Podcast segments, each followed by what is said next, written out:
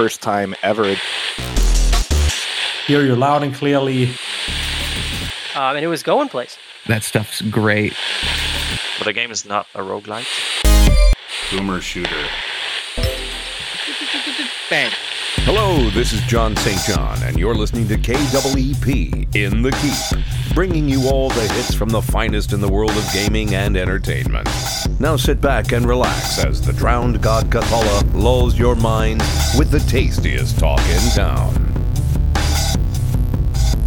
Welcome to another chapter of In the Keep podcast. I'm your very own prophet of the drowned god, the Motherlode. The Keep is a collective of gaming enthusiasts compelled by the drowned god Kathala to frag and gib one another into oblivion for all eternity.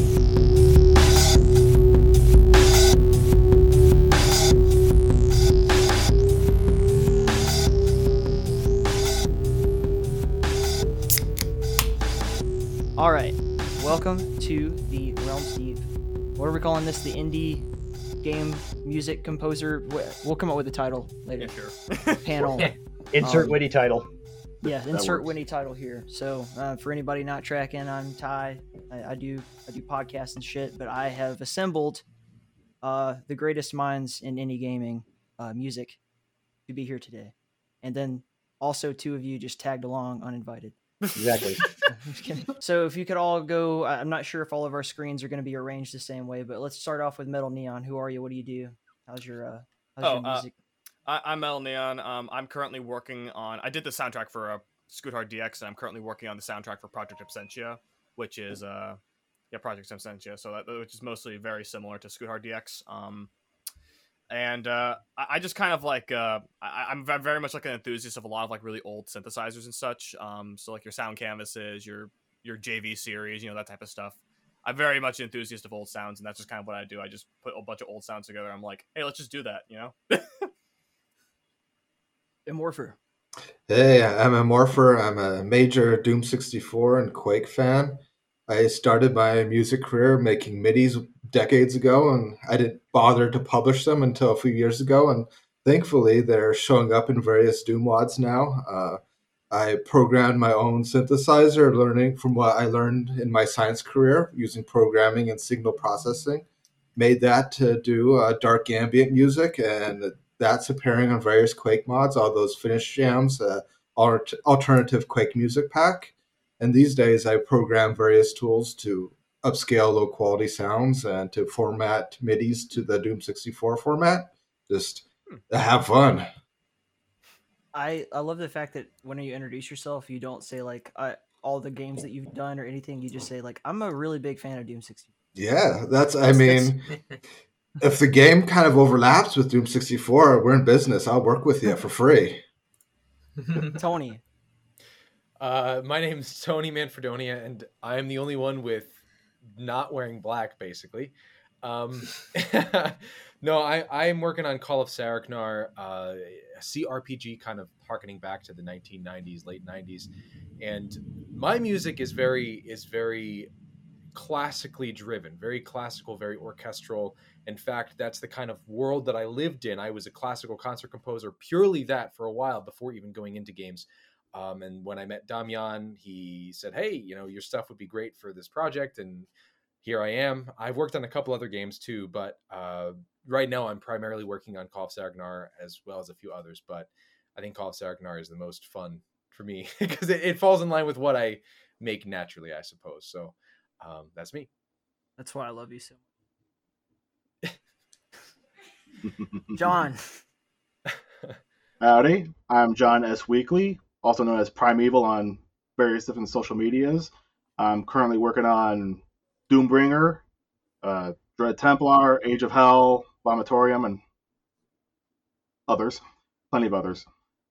And uh, I came from the Doom modding community, working on many stuff like, there you go, working on like Unholy Realms, Reverie, uh, Plutonia Revisited, uh, eventually upgraded to well i shouldn't say upgraded but moved on over to uh like actual audio making like synthy style music for ashes orchestrated music for abysm and currently I'm doing a lot of like metal stuff, like for Age of Hell or Bastion of Chaos and stuff like that.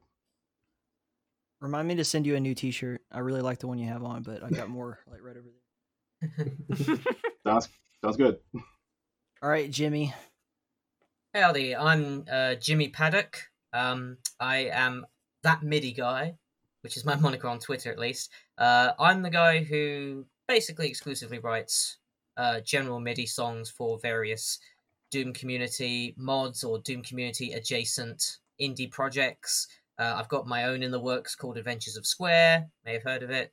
Um, I've also done uh, the MIDI soundtrack for a couple of like fairly big releases recently, which uh, those would be uh, Sigil, the official fifth episode of Ultimate Doom uh, that John Romero put together a couple years back, uh, and also the uh, MIDI soundtrack for Prodeus, um, which is uh, an in progress indie game. Which if you haven't seen it, it's it's pretty cool. So, yeah, so working on a few projects like that. Um, basically, just trying to instigate my own sort of like uh, general MIDI renaissance in the in the boomer shooter community, if you can call it that. I was gonna say you had the best hair, but like, Metal Neon's hair looks very dapper. today. Not sure. That. Just. Uh, and then finally, Foamy, you were the, the, the final joiner. I, I couldn't even get Foamy into the group chat because we weren't friends on Oh, yeah. Discord or whatever. It was all last minute. Um, yeah, and, and it's uh, I'm probably the only guy who has not made quite a- anything that's been released as far as game music, but I am a long-time professional musician, uh, ex-studio engineer, uh, mastering engineer, mixing. I did the whole thing, so I have a lot of industry knowledge. I'm going to be doing my whole. I'm a multi instrumentalist, so I'm going to be doing my whole soundtrack myself. Um, and uh, I just uh, glad to be here, provide a little bit of industry knowledge on a deeper level. Um, if anybody you know is interested. So who do we want to pick on first? Let's pull the room. Oh, like effects and stuff, mixing and tips, tricks, all that stuff. Pick my brain. Feel you. Feel free. So, so what we're saying is we're gonna pick on Foamy first, since he doesn't have any uh, music for us to listen to. Nope, so not yet. I I guess we will tackle it from this standpoint, and uh, everybody can just kind of pile on him as you see fit. But so you're working on Unle- Unleash Hell, Yes.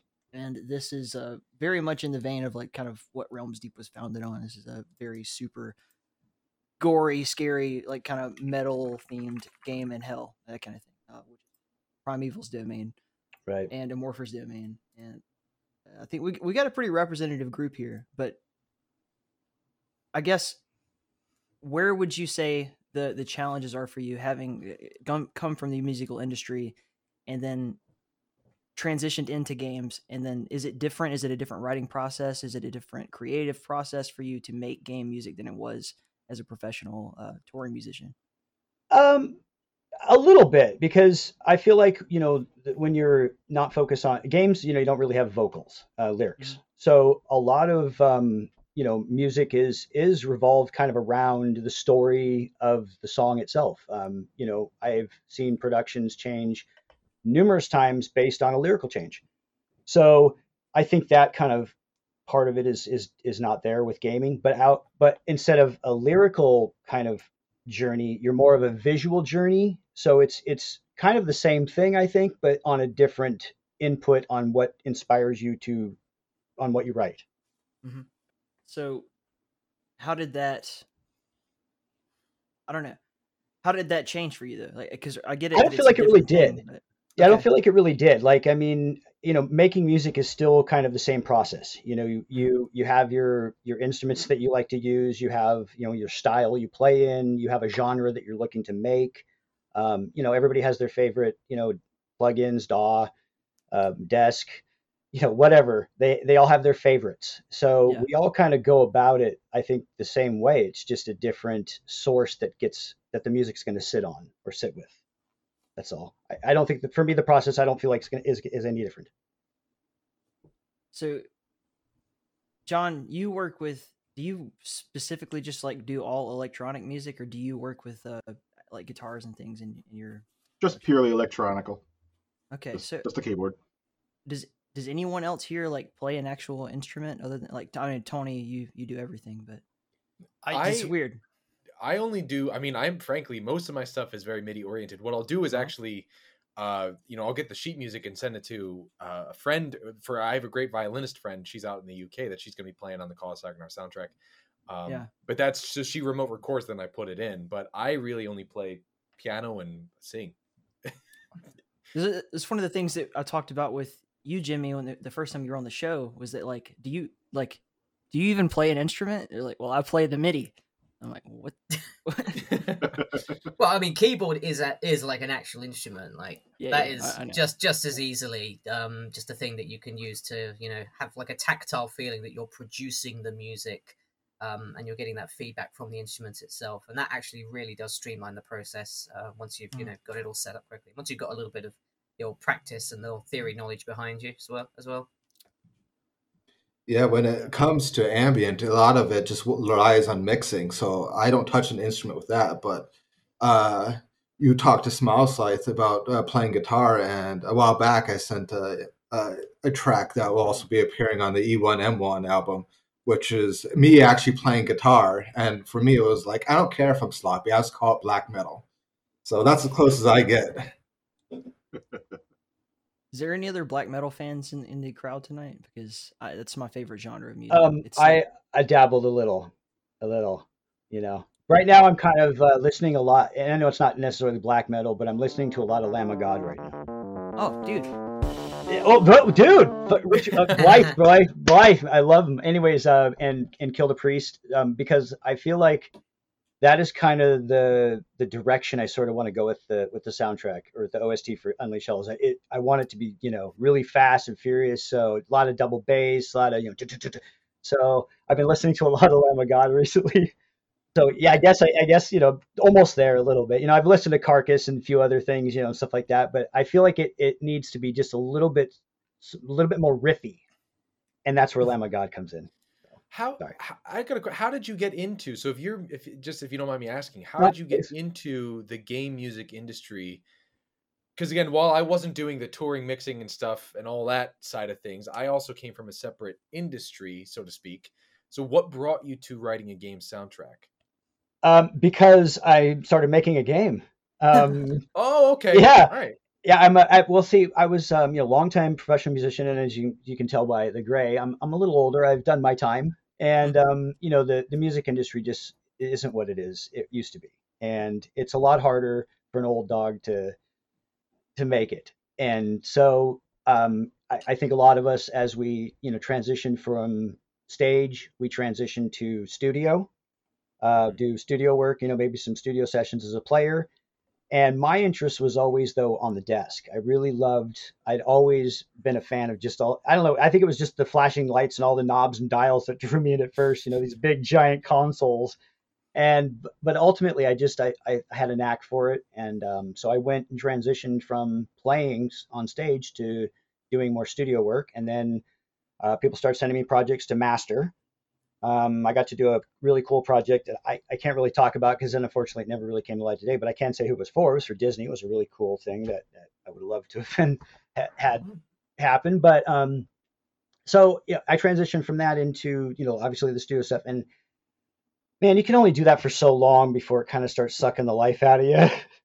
So I had always been a geek in the background, kind of a nerdy guy who loved programming. So I had, you know, side projects, modding and things. And I just one day decided, um, you know, I'd like to do something different with my life, and I'll try making a making a game. And then, of course, because I am a multi instrumentalist, I have my own, you know, studio and I can do all my own stuff. I said, well, I'll just do my own music too. That'd be great. It'd be fun because then I can do the music too. So that's how I ended up here. That's awesome. Nice. you you've really like we for those not tracking, and you you'll all see this when Realms Deep shit happens, or or it just happened right now, haha. Um, uh, Foamy, uh, I was on a, a recent in, recording of In the Keep podcast that will come out with the whole shebang, and that's a lot of what we talked about was just how music as an art form really elevates the whole, you know, any art form, but really, really games without music is nothing. Yeah, there's so weird. many there's so many songs that are you know the theme songs of games or like just that little that little tune that played in, in a specific level that people will never ever ever forget because it's it's part of a more memorable experience than just hearing a song or just whatever. I mean, every, everybody's got that song that eh, when they hear it, they're like, "Man, that's the first time I made out with a girl," or or, Yeah. or whatever. Um, and just from like for us, just imagine never hearing dun dun dun dun dun dun dun dun dun dun dun dun dun. I mean, right? Yeah. Tony Tony's the only one that didn't get that. Like you hear I that. recognize it, but I wouldn't be able to tell Oh. you what it is. I'm I- it's I can give you a really terrible version of the opening thing of Doom, but you know, like you, Doom, yeah, that's it. you Okay, went yeah. Doom, It's the very first thing you hear, but I mean, it's just it's such an iconic thing that you literally could hear those first four or five notes, and it's like, oh, I know exactly what that is. So, imagine Doom without that. So that, that's, That's going to be a, true. A big part of where uh, uh one, two, three, four, five, six, seven, six out of seven of us are pretty much going to have a, a big influence from Doom, right? Like that's really a, a huge part of what we do. Yeah. And I think the the perfect person to talk about that would probably be Jimmy. So let's pick on him for the next ten minutes. Alrighty. Ah, yeah. Putting you on the um, spot. yeah, yeah. I mean, I I definitely grew up with Doom. Um, I think I've been playing it since I was about two. Um, I think it and actually uh, the sequencer software that I used like way early in my career, uh, both came with my dad's very first Pentium PC uh, in the early '90s. Um, uh, it was I think Doom was like the first thing that he loaded onto it, uh, just to see if it was working. Because of course, i if it if it works, if it runs Doom, it works. Yeah. Um, so um, that was re- really like um, where I got my, my my start. Was just I was introduced to this magical thing called the computer at a very early age, and I mean, obviously, needl- needless to say, I was like pretty taken by it, like virtually like hypnotized by it as a kid. Um, yeah, and like here I am still today, obviously. So um, yeah, but yeah, I, I, I can't imagine how different my life would be if I didn't have like video games or if I didn't have you know music in general kind of just flowing in me, you know, because uh, yeah, I, I don't know what other like like paths I could have taken really. There's there's a lot of there's a lot of different um, uh, I suppose there's a lot of different things that kind of shaped me as a person, but I think video games have to be like the one thing that's like sort of kept me going and kept me being creative over the years. Because if if uh, if there's anybody here tonight that doesn't know just how huge the Doom playing community still is today, I mean it's immense. It's huge and vibrant and so creative. Um, there's people from all walks of life still contributing to it today. Amazing content getting made, brilliant maps, brilliant music, uh, brilliant just everything. Really, there's so much cool stuff out there, and a lot of it is completely free to download as well. Um, and I remember being like absolutely spellbound by this, even as a really young kid. Um, just being like, you know, amazed by the things that I was seeing people create on on the on in the online world. You know, using this very basic engine. Um, and definitely, um, that got the gears turning in my head on, on the creative side as well. So I was already like creating music at this stage. I think it took me a year or two to really entrench myself in the community and become like a name that was somewhat familiar. But then I started like publishing my music there, and that really started it. Um, started started to like snowball. I kind of really found a real deep interest in that in, in giving back to a community. I found that really really um, uh, spiritually quite uh, lifting, I suppose. Um, just getting all this feedback from all these brilliant people. Um, so that kept me going, um, and it kind of like mutated from there into like um, into me creating my own game as well. I've always been like so very deeply creative, like on a very internal level, creating just all these worlds in my head, all these things that I want to do, know that I will never do, which is always the way as a creative, I think. Um, so many like I just project ideas coming out the wazoo, really, basically. But um, yeah, um, it didn't take me long to kind of like summon up the guts to say, okay, do you know what, we're gonna plow ahead and make a game. Like I, I'm gonna just see what I can do personally, um, with my own skills, with my own existing skill set, and that's where Adventures of Square really originated. Um, uh, my sibling Bimmy originally came up, uh, Ben, real name, came up uh, with the initial idea for uh, the character of Square. Um, was originally intended as a character that was just supposed to be some very nondescript, very kind of basic children's show type character with no real background or backstory, just a very this guy is a square, he doesn't like circles, and he gets into all sorts of weird adventures. Um, it's all this sort of stuff. So, um, and from there, it, it kind of just really um, kind of grew as a concept beyond that, which I'm really thankful that it did because obviously that's that's a very very basic beginning. Um, it also just it also became very involved as soon as I got like more people on board the project. So um, yeah, and I think from there is where uh, it started to get really serious because as soon as I released that demo for Adventures of Square back in 2013, I suddenly had a flock of community people coming to me saying, "Hey, please involve me with this. This looks so cool." Um, it was really um, humbling, I suppose, um, and that's really what's kind of kept me going. The fact that I've got this sense of community going still today.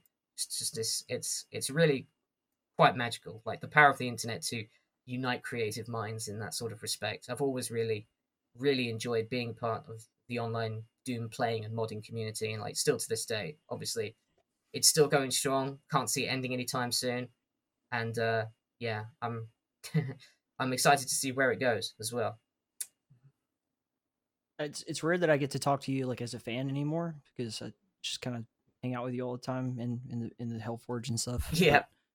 one one of the things that you kind of brought to mind there for me was the, we, the original Doom soundtracks, as iconic as they are at, at this Yeah. point, in, in as far as the Doom community, people who play classic Doom games and everything, I I think at this point your name is kind of synonymous with that. Like everybody knows James Paddock, uh, except Tony. Now you Nice to know him. you. I I just I'm bringing I'm bringing minds together. I'm just gonna pick on Tony all day. Poor Tony. Thank you. Thank you for that. but you you were so like i- prolific and influential and not just because people are just fans of your music but because when they play doom uh any doom mod or anything and they look into like well, what is this music? Uh, even even if it's not you they're going to come across your name. And and you've kind of organically or whatever led this um this ultra cool renaissance of MIDI music, and then there's people like like Eris that are kind of following along here, and then not just the MIDI stuff, but then people who decided like, oh, I can make music for Doom mods, and then we ended up people uh, like John, and we end up with people like Immorpher. We end up with all these amazing, wonderful people, and metal, uh, totally coming from a totally different genre, uh, stylistically, but still doing a very similar sort of thing with the Doom engine. Um, It's Mm. very, very, very cool. I, I just I don't get to gush at you as much as I'd like to. I, I usually spend time saying like "fuck Jimmy." Uh, uh, now, just uh, on to that point, I mean, it's it's um, if nothing else, the Doom community is a is is just a great conduit of sorts for greater opportunities because we we have like the industry professionals still hanging out with us today. Like people like John Romero, he involves himself with the community every now and then. Um, that's how Sigil happened, basically, for me. um, and then uh, Lee Jackson as well, Rise of the Triad and Duke Nukem guy. He's been hanging around as well, like very closely on like some um certain like discords uh, for the Doom community, and it's just been awesome hanging out with him and uh, just you know chatting stuff. And he's been like pressing me for like feedback and stuff like that, which is just such a mind blowing thing because I've loved Rise of the Triad soundtrack. I've always loved it, even as a kid. And then, you know, here we are, you know, some something like 20 years after the game came out, more than that. Um, and yeah, it's it's like get to meet the guy, and he's like, man, this guy's a really good composer. I should seek out his feedback. it's so cool. It's it's it's just I think yeah, the community's really let me kind of grow in that regard and become this sort of figure that I guess you know just just trying to help people is just in my blood really, and that's why I kind of find myself entrenched in so many different community projects and why I find my name just so you know spread so wildly across the community. Um, I, I wouldn't trade it for the world, honestly. does any uh anybody have any kind of questions or anything that they would like to pick on Jimmy about specifically, like uh, the fact that you s- strictly work in the MIDI format. I think that's weird. You know, it, it makes perfect sense for your career arc, but otherwise, it's Hmm. just like what you know. As a musician or any any musician out there, that's like that this guy just does that. He's like making Well, yeah, but making I, way along. I Yeah, think it's cool. personally there is an art to creating good MIDI. Um, you know, it's a lot of people who you know maybe just look on the surface of MIDI think it's just oh you just take a little pen and you're just drawing notes on on bars and beats and things and well that, that's part of it, but then there's expressions, there's all the little nuances and things that you add to MIDI to make it sound more real. And that's mm. what that's where the skill lies. And for those folks who can actually do that with MIDI and make convincing sounding tracks out of it, that's that's a skill. Not just everybody can do that. So me, I think I would be the probably the perfect example of someone who would who would have, you know, like you said, I would be like I'm a multi instrumentalist, I play all the instruments and would say, "Oh, MIDI," but I just I I'm totally on board with MIDI. 100%. Yeah, It's, like, it's uh, great. There's so much stuff you can do with it. Even as a like a real instrumentalist, I mean, you can literally program your whole rig with off of MIDI triggers. So, I mean, without MIDI, music could be a whole lot different. I think as Definitely, a as a format. So, Yeah, MIDI is, as he says, is a bedrock for all the stuff that we do digitally these days. And one thing that I quickly learned when I started composing MIDIs is you have to be really careful of what instruments you choose and where. You can get a really cheesy, bad sounding MIDI quickly if you you, don't. create well because it's to create like uh, polyphonic situations that aren't possible. yeah, yeah. and those sound funny you know like if if you tried to do like a seven um you know seven simultaneous notes on a neck of a guitar that were just would require some weird alien hand it's just you're going to hear it your brain's going to go that's not right and so to to know how to avoid those pitfalls another skill And what throws a wrench into everything is depending what Doom port you play on. Back in the day, it used to be depending on what sound card you have. The MIDI sounds differently. yeah So, so Jimmy, does that Yeah. does that ever drive you crazy? How do you uh, handle that? Yeah. Uh, I the, I think just the way that I handle it is that I just sort of suck it up. I, I just sort of say, you know what? If you want to use a weird sound font that makes my that makes my songs sound like they're being recorded through like some sort of weird cardboard tube, go ahead, because it's No. out of my jurisdiction. Metal's gonna rewrite your whole soundtrack in the Delay Lama. yeah there you go oh lord uh jimmy when when you were originally writing your stuff did you just kind of stick with the general midi palette or did you actually look use a roland gs canvas or I've occasionally branched out into GS stuff, um, but uh, just generally speaking, um, I will just stick with the basic general MIDI stuff because that's just a, a palette of sounds I'm very, very intimately familiar Mm-hmm. with, um, and you can squeeze a lot out of it. I think. Yeah, I agree. Um, And it also seemed like, you know, as as the comment was brought in about the different sound cards, it seemed like that one was kind of the one that was the least apt to go crazy. Yeah, Microsoft end end up getting all their like sounds from Roland Mhm. and to make that general one that's been bundled with Windows for a while, and I thought it was mixed ec- excellently. Yeah. And if I that's and if I'm playing Doom and I want to spice it up a little bit, I'll use a Roland SC55 imitator sound font because that's very close Yeah. to what the Windows one was, but just that much better because Roland actually put that together instead of just handing it off. mm. Yeah, I, There's I just actually a have say that I'm. of- Oh, I'm sorry. Go ahead. That's okay. Uh, just, just a real purity to the general MIDI sound. Just it sounds so clean and just no nonsense. You know, it's obviously not accurate sounding to like real instruments, but Yeah. I think it's doing its darndest. you know. Yeah, I was, I was gonna say I actually have like a, a SC55 on here, right, right in my little shelf over here. I, I just turn that thing on whenever I'm like playing any sort of Doom mod that uses it. I'm just like, yeah, let me just turn that on. Uh, Mhm. I, I bought it. I say I bought it because I wanted to use some of the sounds for my own compositions, but nah, really, I just bought it to play Doom. Good choice though. Good choice. I'm just impressed that you all have these various sound cards and these various devices simply to play Doom in different ways. I think for me, that that is what's blowing my mind at the moment. Doom is the universal constant. I mean, think about think about like if you just think about where gaming would be without, let's say Doom never existed. What would FPSs look like? This it's incredible. Hover tank 3D. Probably Wolf 3D. I mean, and the- you know, and the longevity. I think it's like I can't think of another game um, is that has as much love and support still after all this time than Doom. I, and maybe I'm just naive, but it just seems to me that Doom is like the Rolling Stones; they're just never going to die. Yeah. No, Jimmy, w- when you started, like, what was it like trying to learn a MIDI software? Because, like, I look at your music and it's like you understand how to compose, but then we actually have to key it into the software when you first started. What was that like? Did you have to have any tricks to accelerate your learning? I want to say yes, but the reality is that I was completely self-taught, and um, it it was kind of a long road, I suppose. But I'm happy that I went down it.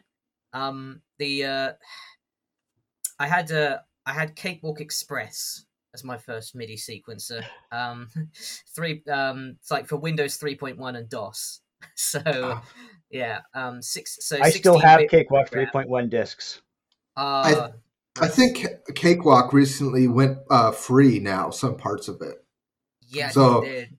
Yeah, so you can li- relive that experience for free these days. Hmm. Yeah, I still have uh somewhere. I think the the old exe file um won't run on my machine. Of course, um it's uh it's like uh, at least not through like a VM or something else that's just you know some weird arcane magic to get a 16-bit program to even like think about running on uh 64-bit architecture. Um, I remember actually trying to use it um through a virtual machine for a good few years. Um, and I'm so glad I stopped doing that because the input latency was so bad and the speed of the machine was just god awful. It was so cho- it was so clunky and bad. Um, and yeah, it, and and this is and while I'm trying to stream it as well, just stream my composition work live on Twitch. It, oh, it's just a disaster in the making, basically. So I'm happy they made the transition finally. I now use a sequencer called Sekaiju, which is uh, a free piece of software that is everything that Cakewalk was and a little bit more.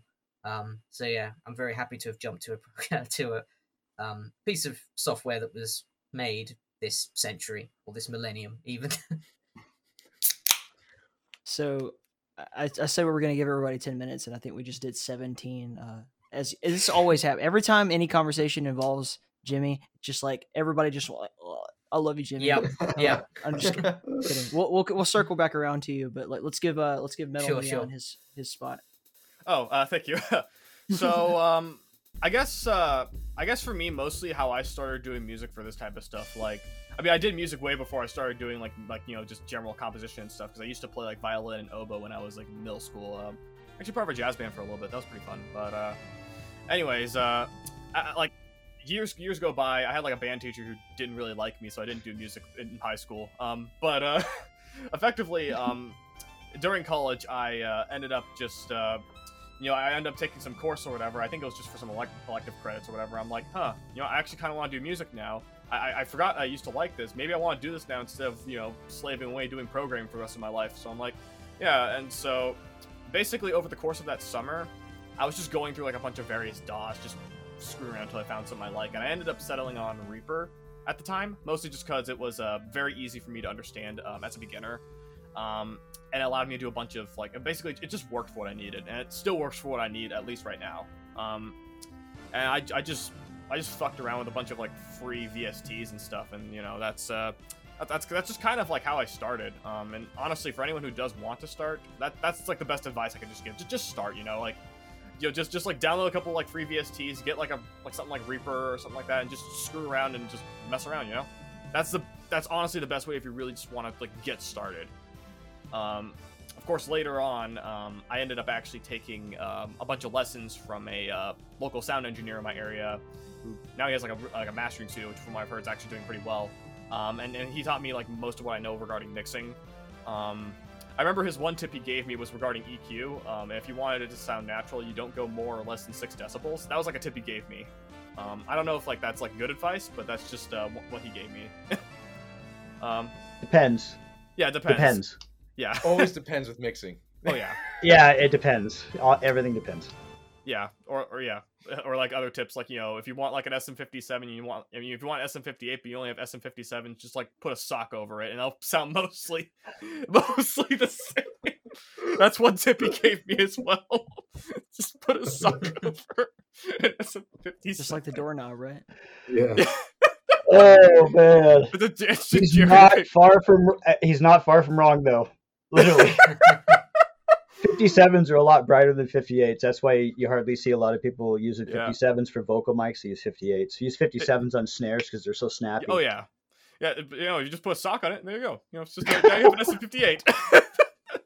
but uh, metal, you're like a you're a more interesting example because you're like kind of just now breaking into your first real production project, and yeah, this is a wide array of people who've done a lot of crazy shit. Mhm. Like we, you know, and and what I was thinking about was that what when you decided to go like "I- I'm gonna go tackle this project for, Yeah. Waffle Iron, Mhm. um, did did you have like a an agenda that was like I'm gonna eventually end up you know being doing this for a living, or was it just kind of a an organic kind of process? Because I think um, we're gonna hear a lot of similar sort of stories. I mean, truth be told, I always wanted to get into like you know doing music for stuff like um like I, I always wanted to be someone who was like you know known for doing a bunch of music and, and, and I always wanted to you know start out like doing music for a project. And once I was given the opportunity to do so for Waffle Iron I was like okay this is my start. This is how I'm gonna start doing that you know? Um Mhm. and so um I mean by that point when I joined Waffle Iron I- I've already been composing for like at least two years at that point or like a year or two maybe. Um so I was like pretty experienced. At the Yeah. time I was mostly just sticking to synthwave but um it was essentially once I got my hands on like a like a sampler VST is when I really started to like you know things started to really open up for me. I got like uh my hand I think it was like a Korg M1 like VST. Um you know so, I mean like you know memes of uh uh, you know memes of the Seinfeld bass slap aside it was uh it, it's been very helpful for my creative process just because of how many like ambient pads I can have and just making all these really cool like crazy ambient shit with it. It's not the best sounding thing in the world, but it has its own very unique character, and I still use it to this day just because it's like, you know, it's like its own thing, you know. Um, and like the interface is excellent. It's really easy to sort through sounds and find what you need.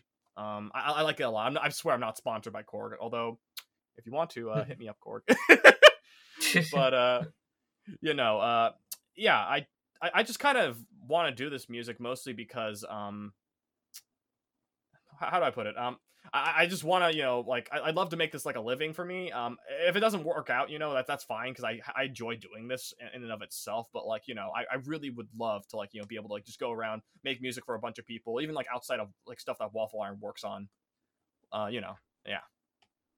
Do the rest of y'all have any kind of tips and tricks for picking up things and how to market yourself for those sorts of things, or is it just kind of an organic, like whoever invites you project? All right. I think it depends on how aggressive you go about it and and what you have to show as far as your previous work. Mhm. That's always been, um, you know, I think it, it's probably going to be the same whether you're in games or you're trying to sell to a label. Music is music. Um, so the process of of getting it out there is the same, I think, and Right. you just have to be aggressive. You have to be aggressive. You have to know what your product is and just lay it out there. Yeah, and I'd say specifically specifically for games, um, and I speak as someone who, uh, I guess my first gig in the games industry was I was actually a senior in college, um, but I knew when I graduated that I'd be moving to Michigan to get married, so I knew I was like, okay, I got to start finding work now before I even graduate. And literally, what I would do is I at the time when I had more time uh, as a college student, I in the middle of physics class or whatever I didn't care about. I uh, was basically sending like 10 to 15 emails a day uh, to various developers whose stuff I admired, saying, "Hey, I'm so and so. This is what my music sounds like." You know, I obviously researched to make sure they didn't already have somebody, but if they didn't already have it clear that they had a composer, I would do this. And I did. I think I hit about like 150 to maybe 200 emails before I got one reply saying, "Hey, we like it." So it's it is there's a, there's a certain aggressiveness to it, but there's also a matter of there's also a long term element as well Yeah, that yeah. Play the play the long term game of just getting to know people, getting to meet people, make friends. Uh, the last game I worked on that was released called the Ambassador Fractured Timelines, um, published by uh, Quantum Astrophysicists Guild. Uh, that stemmed from a post. Morpher, are you part of that? Oh, I I did uh, have to take plenty of quantum classes, so Oh, yeah, but I so I I I that game stemmed from I kid you not a forum post.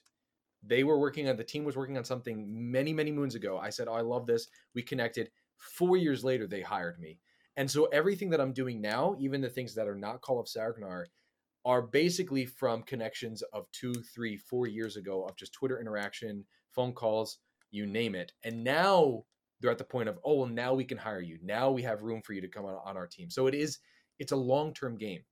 So kinda like what you Networking, were saying before, it's super important. now. Important. Yeah, like if you're not start now. networking, you're you're not working. That's kind of in music. I mean, I hate to say it, but it's it's like you try and shake everybody's hand, you try and meet everybody you can, and, and you get like just a few seconds to kind of tell them what you do, and it sticks in their brain if you were memorable. And and like you- uh, like like it was mentioned, they may not call you back for years, Right. but you know if you're not networking, you're not working. I remember a story where um, Jack Nicholson was auditioning for movies, and they're like, um, "We don't need you for this, but when we do need you, we will need you." And then people would just remember like that. That's that guy that did that thing that was like really it just stuck in their brains, you know. And he was a very specific kind of actor. He was like not really an actor. He's Jack Nicholson. You know what I mean? Like he's not the Joker. He's Jack Nicholson. And, and Jimmy, you're oh puppy. Jimmy is a great example of this because it's like um, you know, I don't really need a, a guy who specializes in like kind of doom style midis, but when John Romero uh decides to do the big epic sequel episode to Doom, well, I mean, who are you going to call? Not Ghostbusters. You're going to call James Paddock. Yeah. Yeah. And and Tony, that's a that's a great point of view. There, it's just like, yeah, definitely, that networking is everything. That's how I got to be interviewing you all right now. It's just, Yeah. um, Hmm. I don't know. it's, it's some some- somebody somewhere remembered my name when and when they needed a guy who could interview boomer shooter musicians, they, I mean, who else is going to do it? Yeah. some things will happen overnight. I mean, I will say there will be there will be moments there you're going to see people who will message some random developer and then they're like, "Oh yeah, we'll pay you fifty thousand dollars to do this gig," and you're going to be like, "Okay, how come that hasn't happened to me?" Yeah. But it's also there also is a certain level of luck that's involved. Yeah. Of there's going to be people who get things that happen overnight, but your your big thing that will happen to you may be a year or two or three or four or Yeah. five or more down the line. So just be ready for the fact that there is a sense of I don't want to say luck. I don't like the word luck. Yeah. But you know, opportunity meets preparedness is essentially how this industry works. Yeah. Definitely. It's actually funny you say that. Um, when I actually joined Waffle Iron initially, I wasn't even the composer for it. I was actually just came on as like a playtester essentially because they already had a composer at the time. But uh, I think like uh, I, I think I was just like I just was like, huh. I was like playing through like a game or whatever. I was like showering, I think. And I'm like, I just came up in my head with like this concept for like one of the boss musics. I'm like, yes, I need to fucking do this. And so I, I I got like all my shit down. And I put that in, and like the team was impressed with it to the point where they're like, okay, we're just hiring you to do the soundtrack at this point. Like they just they, I mean, that was not the only reason they dropped the other musician, but uh, you know, no, no bad blood against him. He's a cool dude, but uh, you know, I, I basically just replaced him. You know what you're trying to say. Why? That's a- Why is it that all the best ideas come when you're in the shower? That's a good question. Yeah. actually. Always. Yeah, why is that? If I, I- if they could come up with a device, literally, they could just plug into your head and record everything that you like. Because I have come up with some of the most epic songs in the shower, and it's like you just can't get into the studio fast enough to start getting stuff down before it literally falls apart and becomes something terrible. Whoever it's can come up with that million dollar billion dollar idea. No, we, what we need is like a device that's like you can just write shit down while you're in the shower. So you just like are like, oh man, yeah, I know what I'm gonna do, and I'm just like, you know, put it in the shower, and then I take it, you know, back to my, you know, back to where I am, am right now, and I'm just like, okay, I'm gonna put that shit in, and there we go. So uh, we already kind of like got onto Tony's tangent here, so we might as well Mhm. just spend the next few minutes picking on him. Yeah, sure. Uh, so you and I have a special relationship, um, as you know. Uh, With call Dina. it- We have a call special relationship with Dina. Dina has many many quarters. So, um, it's been it's just been truly great getting to work with you and Damian and Ben. It's, it's like this is my first really like foray into game development at all, and I'm really stoked that we're like making that kind of more public here with Realms Deep and everything. But you're again, uh, it's kind of the same thing I said to Jimmy. Like, well, who can do like badass classical tracks, you know, solo without go? And I was gonna say without an orchestra, but we did record. You, you did do like one the the main trial with the with the Budapest Orchestra. Uh, yes, Budapest. Yep. What what the hell? Tell us, tell us everything. This is Sure. weird. This is unfounded. in it all games. started when I was. It all started when I was born. No, I'm just kidding. Um, so uh, yeah, so I did record the main theme uh, for Call of Saregnar with the Budapest Scoring Orchestra, based in Budapest, obviously, and um, I'm planning on doing a few, a couple other tracks for the game, like the more special tracks in the game with them because they did a great job. Um, but yeah, so I, it's it's hard it's hard to how can I condense this into seven minutes?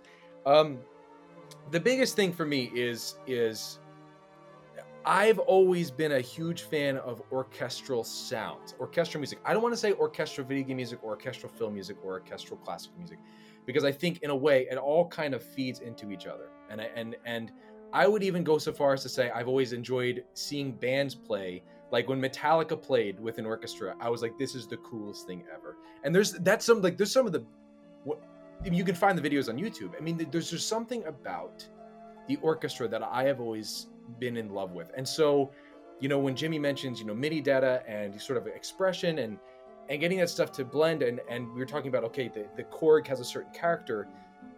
My brain operates in a way of okay, what does a clarinet sound like in unison with, you know, a viola, right?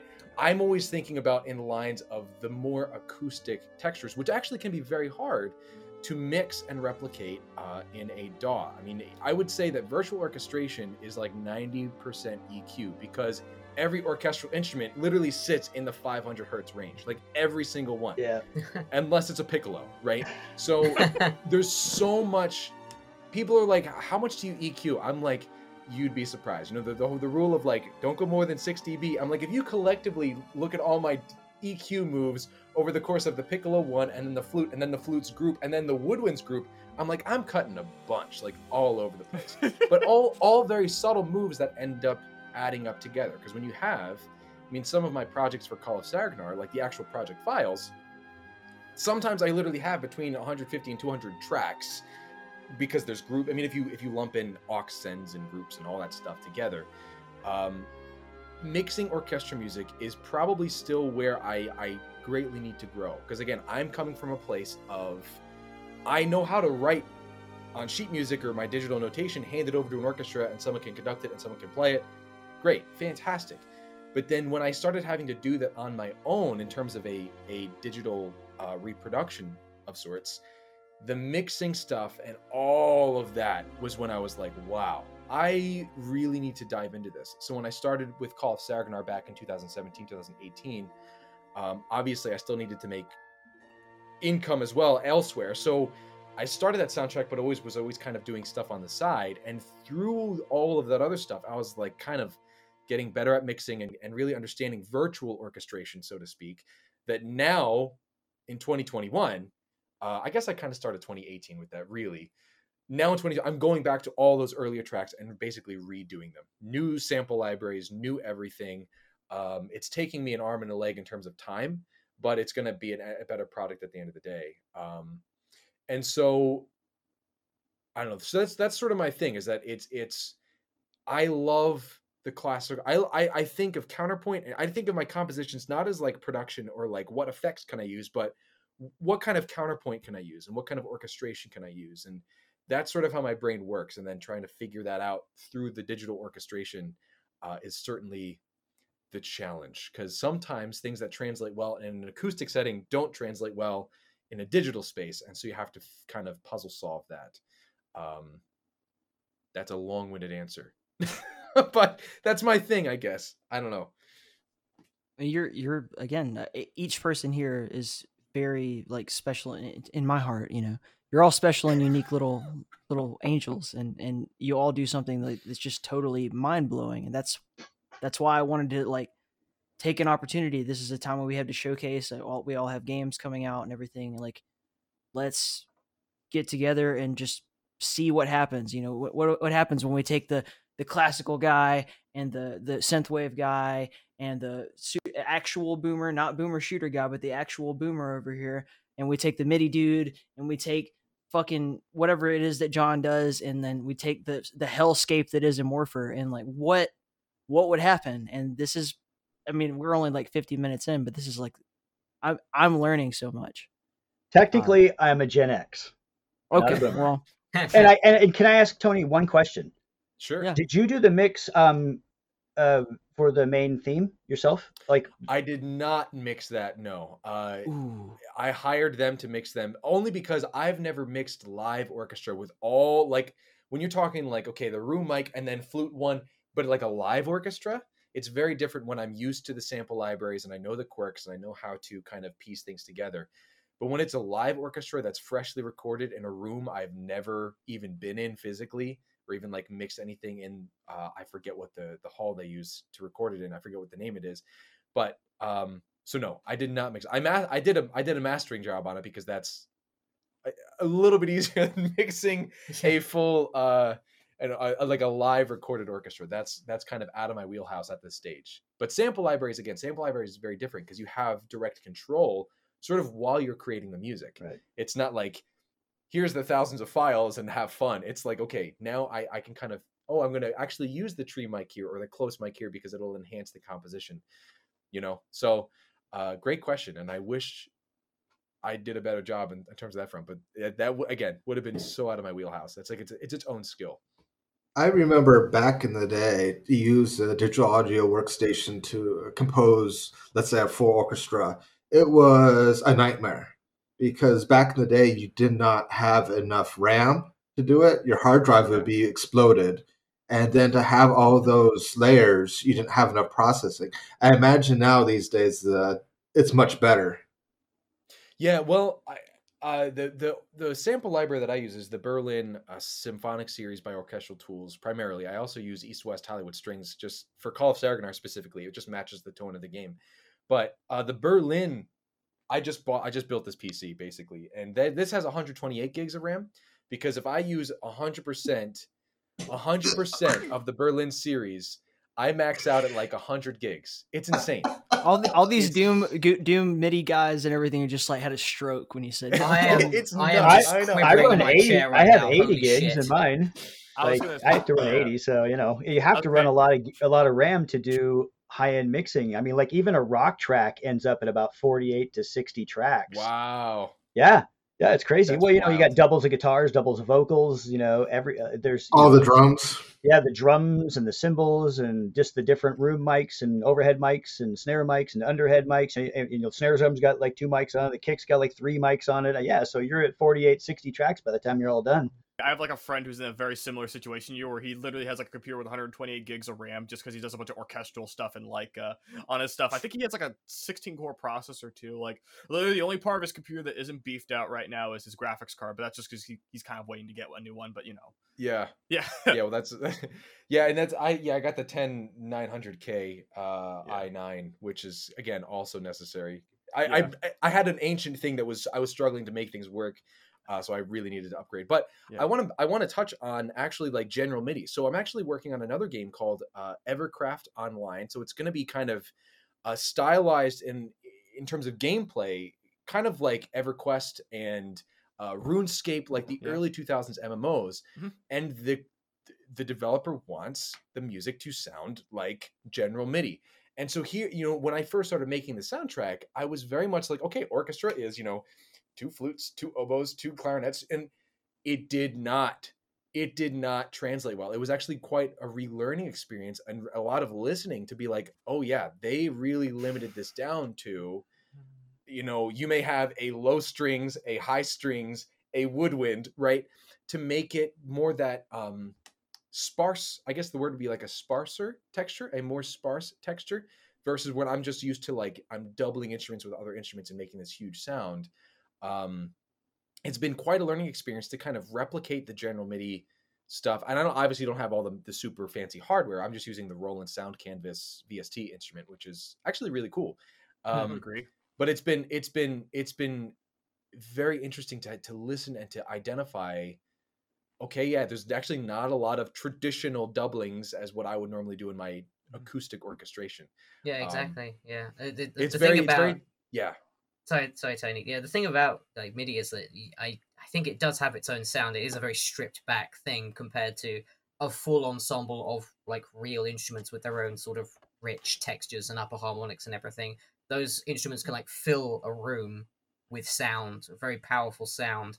And then MIDI is kind of just its own sort of thing. So Right. its own little bleeps and bloops, and like you've got like the little, you've got like every like, um, yeah. From what I've heard of like like RuneScape's music, I never really played it, but it is a very like stripped back kind of approach.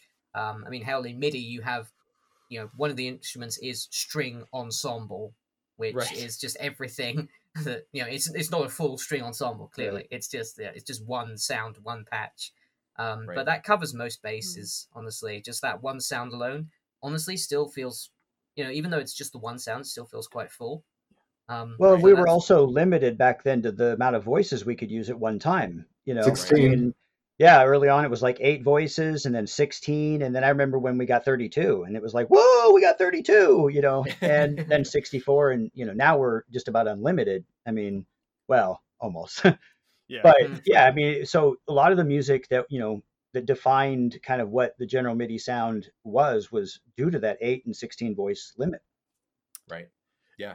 It's funny though, because if you even go to the technicalities of that, even some of the sounds that you could get from them actually took to up two voices instead of one. So sometimes it was often even less than the advertised one. Like, like for my Yeah. like Yeah, yeah, because they would have like one voice assigned to the actual like DSP, which well, which was pre DSP. yeah, Yeah, yeah, like on my That's sound crazy. canvas or the MIDI zero yeah. controller channel. Yeah, like for instance, like Ancient Aliens, like that um Doom wad, like the soundtrack for that will constantly cause my sound canvas to just keep skipping notes and stuff because there's just too much polyphony going on. At least with like my, my actual sound canvas, I've heard like the sound canvas VA actually has more polyphony than the regular one, It does. and yeah. so Yep. yeah, I don't I don't get that many problems with that. But like yeah, so you have to like really keep in mind with a lot of these like polyphony type stuff when you're actually composing for things like MIDI. And two, and uh, we're uh, okay. We're. I didn't mean to like cut everybody off and interrupt, but we all have to go pee at some point, and I that, that was my moment. So I do want to continue on with like before we get into the real like just everybody go crazy moments. Like let's let's get through our other two guests. You know they they Yeah. they took their time to be here, Mhm. and uh, and Morpher, I think you're next. You you're another example of like don't always need that, but when I need it, we know who to call. And uh, Yeah. you're that guy for dark ambient beauty, wonderful, hellscapish. Like if Beksinski made music, it would be yours. You know what I mean? Yeah, I mean, I'm, I'm glad it's having this kind of effect on people. I didn't know when I first started doing it what would happen. You know, uh, growing up, it won't be a surprise to anyone that knows me and my music. I didn't like music when I was a little kid. It wasn't until uh, video games that I really started liking music, and you know, specifically the Nintendo 64 of, of Aubrey Hodges' uh, ambient soundtracks. And his soundtracks were are actually using the N64 MIDI synthesizer. Just has a custom sound font using that. So, yeah. So then, uh, for many years after, I didn't actually play many games anymore. Uh, the gaming had moved on to a more general audience, and I didn't like music. And well, until I started listening to metal, then I got I got into death metal and things like that. And when I made my first MIDIs, I would try to make death metal midis. And you can listen to them out there. They're pretty uh, intense.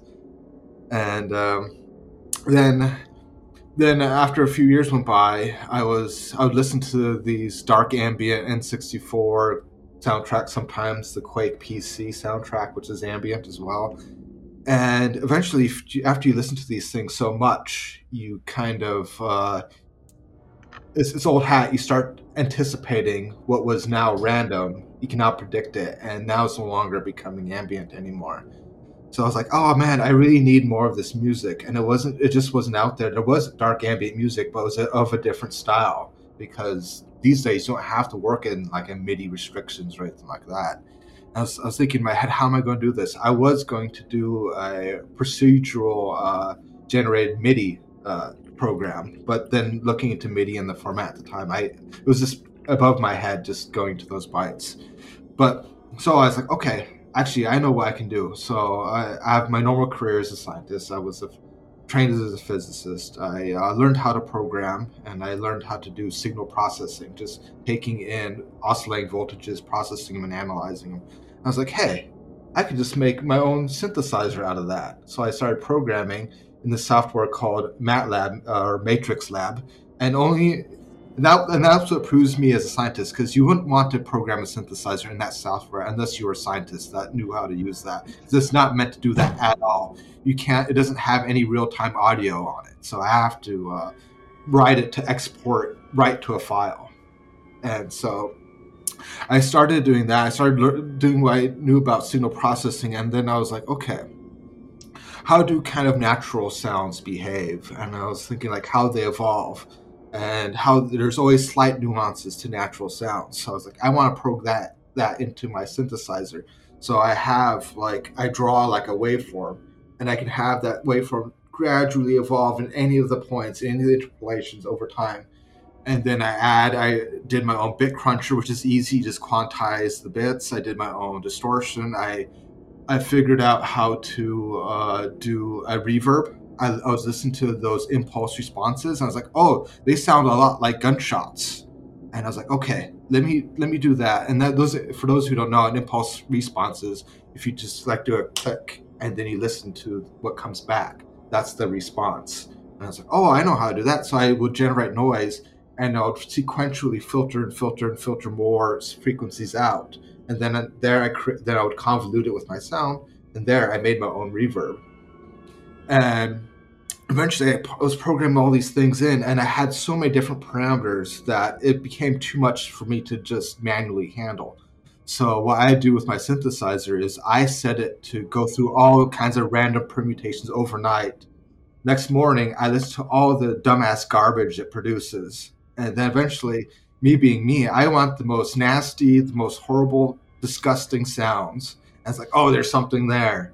So then I had to learn uh, mixing quite uh, quickly. I mean, I did some a little bit of metal production back, just amateur, very basic stuff. So I was like, okay. So I knew enough about mixing that I could kind of start hammering them to shape. Then I start layering them up in in like Adobe Audition. I mean, I my my DAW of choice is FL Studio, but if I really want to get in the nitty gritty of the audio, I need to do it in, uh, in Adobe Audition and just start layering up and fil- filtering it. And I just programmed certain principles of how I felt like ambient music should behave, and that is it's supposed to be representative of an environment.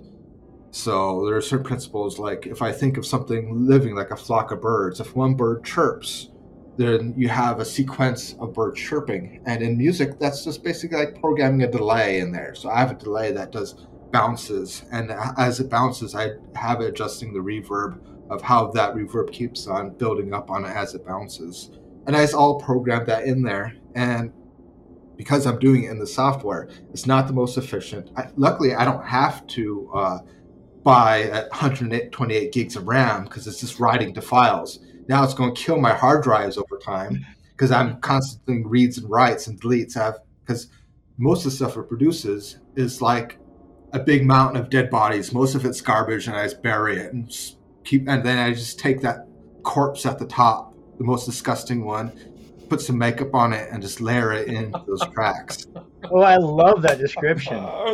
I love that. You got to use that somewhere. Like, if you ever describe the way you make music, you should just say, "I make a disgusting pile of corpses that I just bury right before I pick cherry pick the grossest one off the top." Literally, That's really oh, good thing I was recording.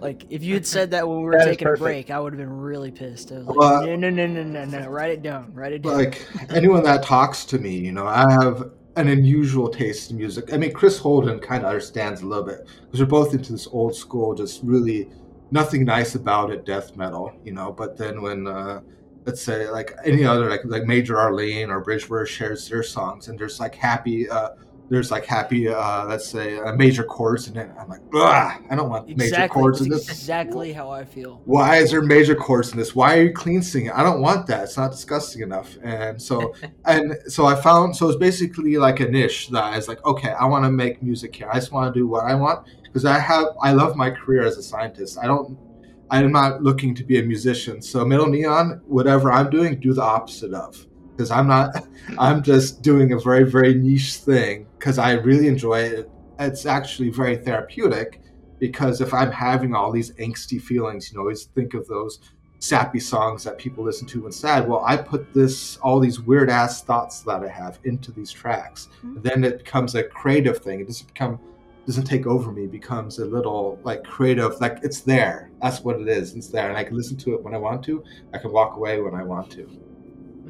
Yeah. Yeah, and then I just uh, what happened was I was I started sharing it around the Doom community and the Quake community. I didn't know what people would think of it at first because it was it was taking such a weird approach. I didn't know if they wanted to use it, and uh, it ended up being the Quake community that really took hold of it. Uh, apparently, unbeknownst to me, Dump Truck is a major dark ambient fan, and so then he really hopped onto it. JCR, who's at 3D Realms now doing uh, projects, uh, end up putting one of my tracks, using my tracks for the first time, and it uh, it's also appearing in some Doom projects now. Like one of the early ones was uh, "Hurt" by Eland. He used one of my ambient tracks, and some of them appear in Dead Tech. So it's it's like wow. Uh, there's a community of weirdos out there just like me who appreciate this weird ass shit, and uh, I've been happy ever since. I mean, I heard you first on the QuakeCast. Uh, I'm a huge QuakeCast fan. I, I've gone on record many times like the best podcast about boomer shooters is the QuakeCast, not in the keep. And there's debate out there, but yeah, both I, I love Dump Truck, I love I love you, and these have been a great for the community. But when I heard your interview on that show, I was like, this motherfucker gets it. Like I I just you know I heard you having a conversation with someone else that I peripherally knew, and I was like, we're gonna be best friends immediately. like you've been you know you've been so cool, man. Like I've so, I've featured so much of your music in the show. I've just completely fallen in love with what you do because there's no one else who does it. There's I I mean Aubrey had his had his run doing that, but like also he you know you're not doing NFL soundtracks. Yeah, Like yeah, you know what I mean? Yeah, you yeah. you kind of took his his um his basic architecture, his Yeah, the feeling, his foundation that he emotion. laid down, and you just Yeah. ran with it. And yeah, the way I end up programming it, it I mean that was my inspiration, but then ended up kind of existing somewhere between the Doom 64, the Quake 64, and Quake. What just the way method of how I programmed it because it was no longer just pure MIDI anymore. Yeah. And and a part of it is my own selfish reasons when I because like I release all my stuff for free. Anyone can use it, commercial, non-commercial. That's because like I I make enough money as it is for right now. And if if I lose my job in the future, I'll come say, "Hey guys, I need I need some change in my cup." you'll have a lot of people who owe you.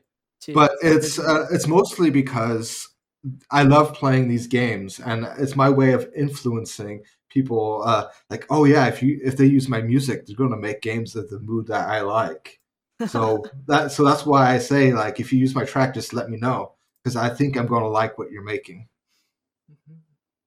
Oh, that was that was beautiful, man. You're you're a very well spoken individual. It's kind of intimidating.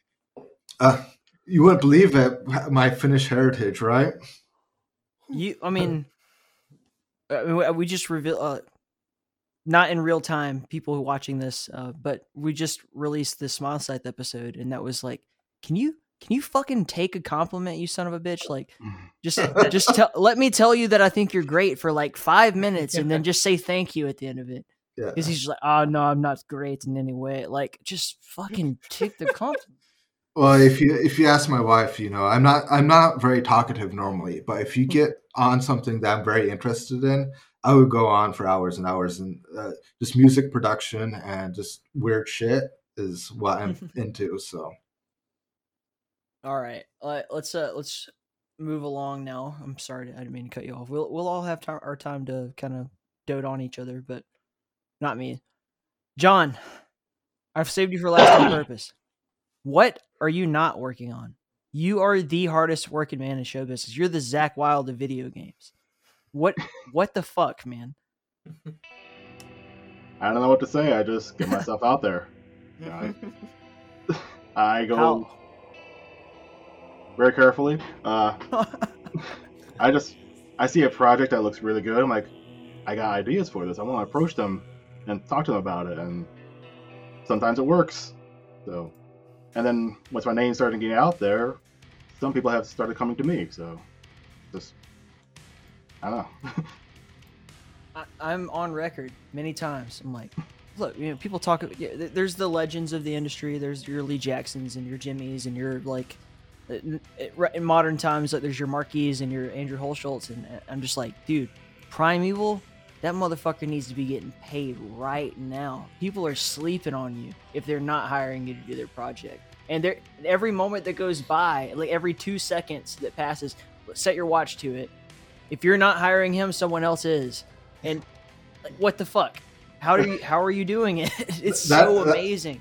That's so funny because uh, Primeval and I have probably known each other roughly for about maybe a couple years now. Because Primeval did some ambient influence stuff way, Mm-hmm. Few years ago. Was that the Innocence X? I think it was right. Yeah, Innocence X3 by Jazzmaster.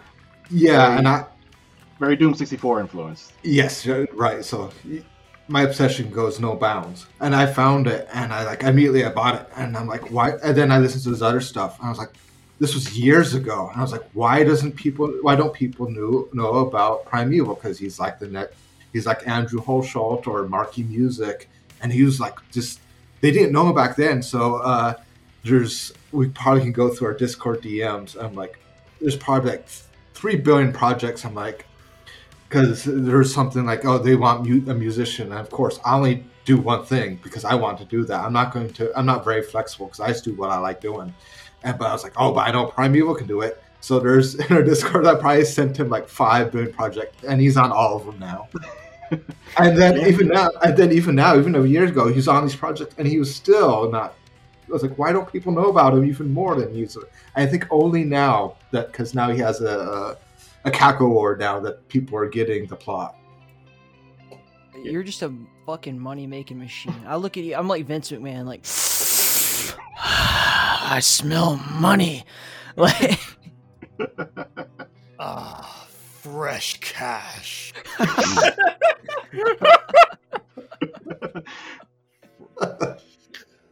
Yeah, it's only been just this past year that I've been sort of getting out there now with actual like independent games and whatnot. yeah. So, and some of them, Immorpher helped me get into, like LibreQuake or uh, Nail and Crescent, which is a RTX um, Oh, fan sequel of Quake for the Quake Oh, wow. RTX engine. It's uh, looking at that Nail and Crescent of the updates. Like at first, if you think of the scope of it, they won't be able to do it. But man, they are doing it. You guys just wait. Yeah, so But you. Go ahead. Go on. Yeah. oh no, I, No, it's rare that you actually speak. I want you to do so. Like, I, I don't know. I started to lose my train of thought there. So go ahead. Go ahead. so. Okay, you, you have a really diverse kind of array of the, the music that you create. It, it, you- I mean, uh, primarily, I would say you, you do metal. That's what you're known for, at least, especially with the Bastion of Chaos stuff, and uh, that's what I'm most familiar with. I'm just coming from like a very limited, like little pinpoint view.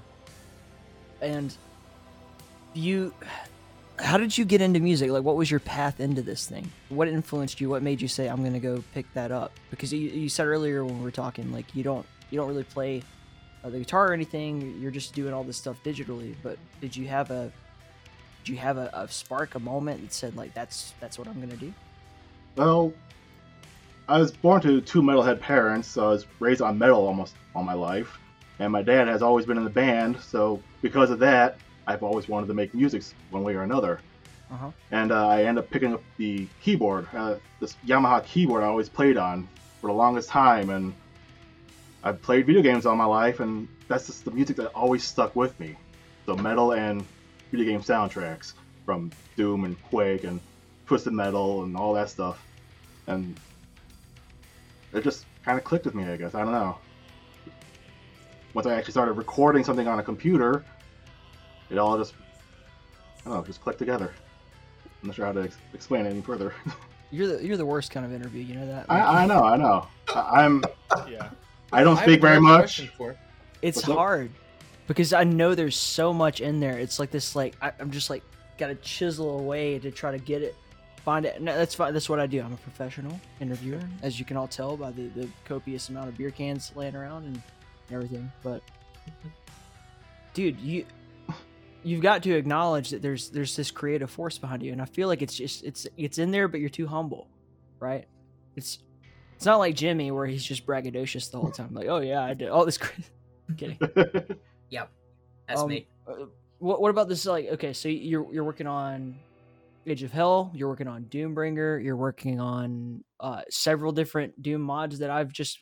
I'll I'll just be hanging out with people, and they they show me a random Doom mod. I'm like, oh, cool. Who's doing the soundtrack? Primeval. I'm like, what? Okay. Is he doing that on top of all the other shit? They're like, yeah. And then like five minutes later, the same thing will happen. I'm just like, I And ain't get doing- around. um, He's like the Corey Taylor, you know, of the metal world. the point of this whole panel is to like anybody out there who's like interested in learning how to do what you guys do to you know hopefully pick up some knowledge like how do you network what is your process what do you like are you just this kind of stuff, you know, get involved in anything that gets you in the room with other like-minded musicians because, you know, sharing knowledge is great. I mean, I learned so much from having conversations with other musicians. You know, we all have our own different techniques, our own different ideas, and you pick little things up. And so I think you just always got to be looking to talk to people who are like-minded. And, you know, it's, it's, I guess it's harder nowadays, you know, with everything kind of limited socially to, to find folks like that. But situations like this are fantastic when they come up. So get involved. Oh yeah. I mean, not much else I can say, as everyone else has said it already, much better than ever I could articulate. So, no no we're not gonna let you get off the hook that easy oh, I'm aware of that. You got to do your time, bro. okay um I do let's- have let's try a like, different a- approach I do have a quick question for for for, for John. Um, being that yeah, he and I have been involved in the same community for a few years now. Uh, uh, John, did you did you kind of view your your beginnings in the Doom community as a sort of pivot to what you are doing now, or do you, or do you see them more as a kind of like because I don't see you terribly active like doing like any MIDI stuff like you used to these days. Um, yeah, which is all like fine and dandy. I'm just wondering if like if you consider yourself to have moved on from MIDI stuff towards that sort of realm of like um, you know, full streamable audio. Yeah, I, I think I had sort of moved on from just pure MIDI at this point, though I would like to revisit that era and just make some more MIDI stuff or maybe some classic Doom or whatnot. But at the moment, I just really enjoy working with all my VSTs and you know synths and whatnot. So because I, I really definitely enjoyed being part of those projects that you and I were definitely involved with. You know, Reverie back in the day, Oh, yeah. that was like 2011 was like great fun. You and I actually collaborated on a track with Stuart Rynn, didn't we? yeah, Map 27. Yeah, I remember that. bound, bound for glory. Yep, that's it. Fond memories of that. track. Yeah, I, I, I, yeah, that, that, that came out so well. I was really happy. Like, Well, I find you that two worked on it. collaboration is, yeah, I find collaboration to be one of like the, the better ways of uh, meeting people in the musical world. Like to just reach out to people and just if they say yes, that's just a brilliant way to get to know them a little bit better. Um, To know what makes them click, to know what their musical approach might be, to see how you gel with them on a sort of professional basis as well. Um, so yeah, um, yeah, but you and I go back like to easily 2011, perhaps beyond, perhaps um, um, even before that. I'm not entirely sure, but I've been in the community since 2006. So Wow. yeah, Yeah, I came around around 2008, I think. So Mm. My actual first gig was for Arcadia Demake, and I had no Oh, idea right, that yeah. guy. Yeah, I no no idea that guy was actually part of the original Bioshock team. so Isn't that weird when you like you talk to someone about a particular project and then you realize like that they did something else that was like, what? Yeah. Because that happens to me all the fucking time. That happened when I when I had Dragonfly on the show, right? Like I, I brought him on for Ev Mm. Eternity, and I didn't realize he was working on Prodeus. I was like, oh, what? Like you know, it, and it's like an everyday occurrence. Just like Hmm. how, and, and- and you're like to keep on topic a little bit here, like John, you're just like one of those guys. How many places can he show up? But uh, one of the things that you said earlier was that you kind of grew up on on heavy metal and stuff. And like, what were the bands that were like resonating with you? Because I, I would more some of your more popular stuff. I would say at this point, um, specifically talking about uh, what's what's featured in what will be Age of Hell is like kind of the symphonic metal mix. And and I'm wondering, is there a particular influence to that, or just in general, what what do you love, music wise? Ugh. I was raised on a a lot of Slayer and Sepultura, uh, death. Love Sepultura. a lot of like thrash and like old school death metal, and then like towards the late '90s, I started getting into like progressive and symphonic metal, like Symphony X or something. Yeah. So I that sort of leaks into it. Yeah. Is it and uh, Paul Paul Gilbert? No, I'm thinking Racer X, not Symphony X. But yeah. ah, yeah, and, and then started getting to. Are you thinking of King's X? There's too many X's. What about the band X? I know there was Everybody like X? well, there was King's X. They were good too. I like X Men. They're pretty cool. There you go. And uh, Music panel for Realms Deep is sponsored by the letter X. well, we could have a 45 minute kiss conversation. we did that. We did that yesterday. Let- Let's just people people tune into the foamy one for the kiss discussion. and then a lot of my orchestra like inspiration comes from like Hollywood movies and whatnot, like Jurassic Park or even like Godzilla movies. I love Akira Fukube, if I even pronounce that right. And yeah, just love that stuff. And Midnight Syndicate has been a major influence on my orchestra and gothic tones. So I got a question for Primeval. Um, so, and this is someone again, I because I, I also think in VST land. I also think in in in orchestral VST land. How does one authentically grasp making metal strictly from VSTs? If you don't play guitar, right? I think all the other like sort of metal or rock composers for games that I know almost always play drums, guitar, bass, or all of the above, right? so how do you approach in thinking as as how do you how do you approach writing for metal guitar when you don't actually play, play guitar that's kind of what i'm asking it comes around from uh, when I used to watch my dad play a lot. I just see how how it works that way, how his hands move, what notes he would play.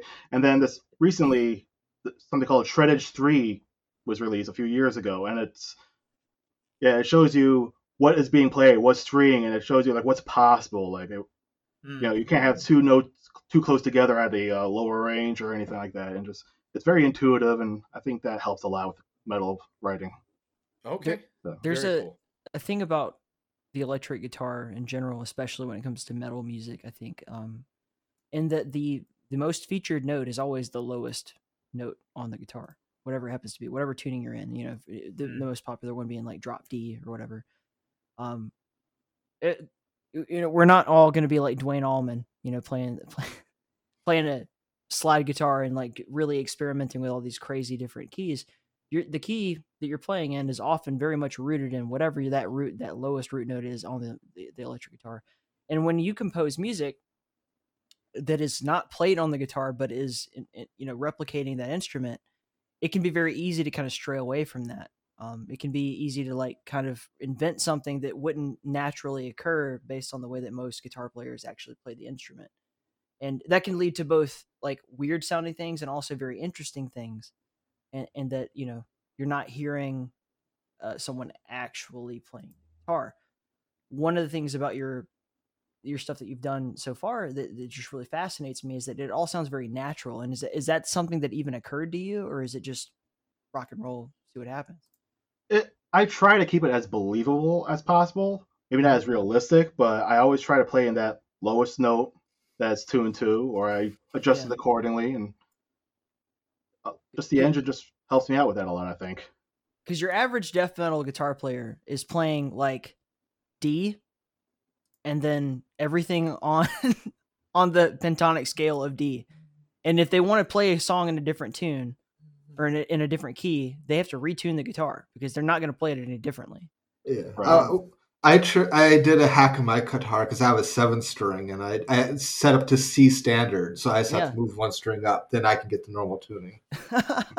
this is blowing my mind for the record I know nothing about it i i've never played one uh in fact I, fun fact fun secret i try to avoid writing for guitar when i can because it's so not natural i'm such an i play the organ that's what i do on the weekends i play the organ I, i'm Here- mr bach over here Here you go, Tony. uh yeah All right. Yeah, Here's the guitar. there's a guitar. Here's a guitar, right? And the way that metal guitar players play is you have open, you have one, five, three, maybe six, and then variations on the next string because they're all automatically tuned because they play in a drop tuning.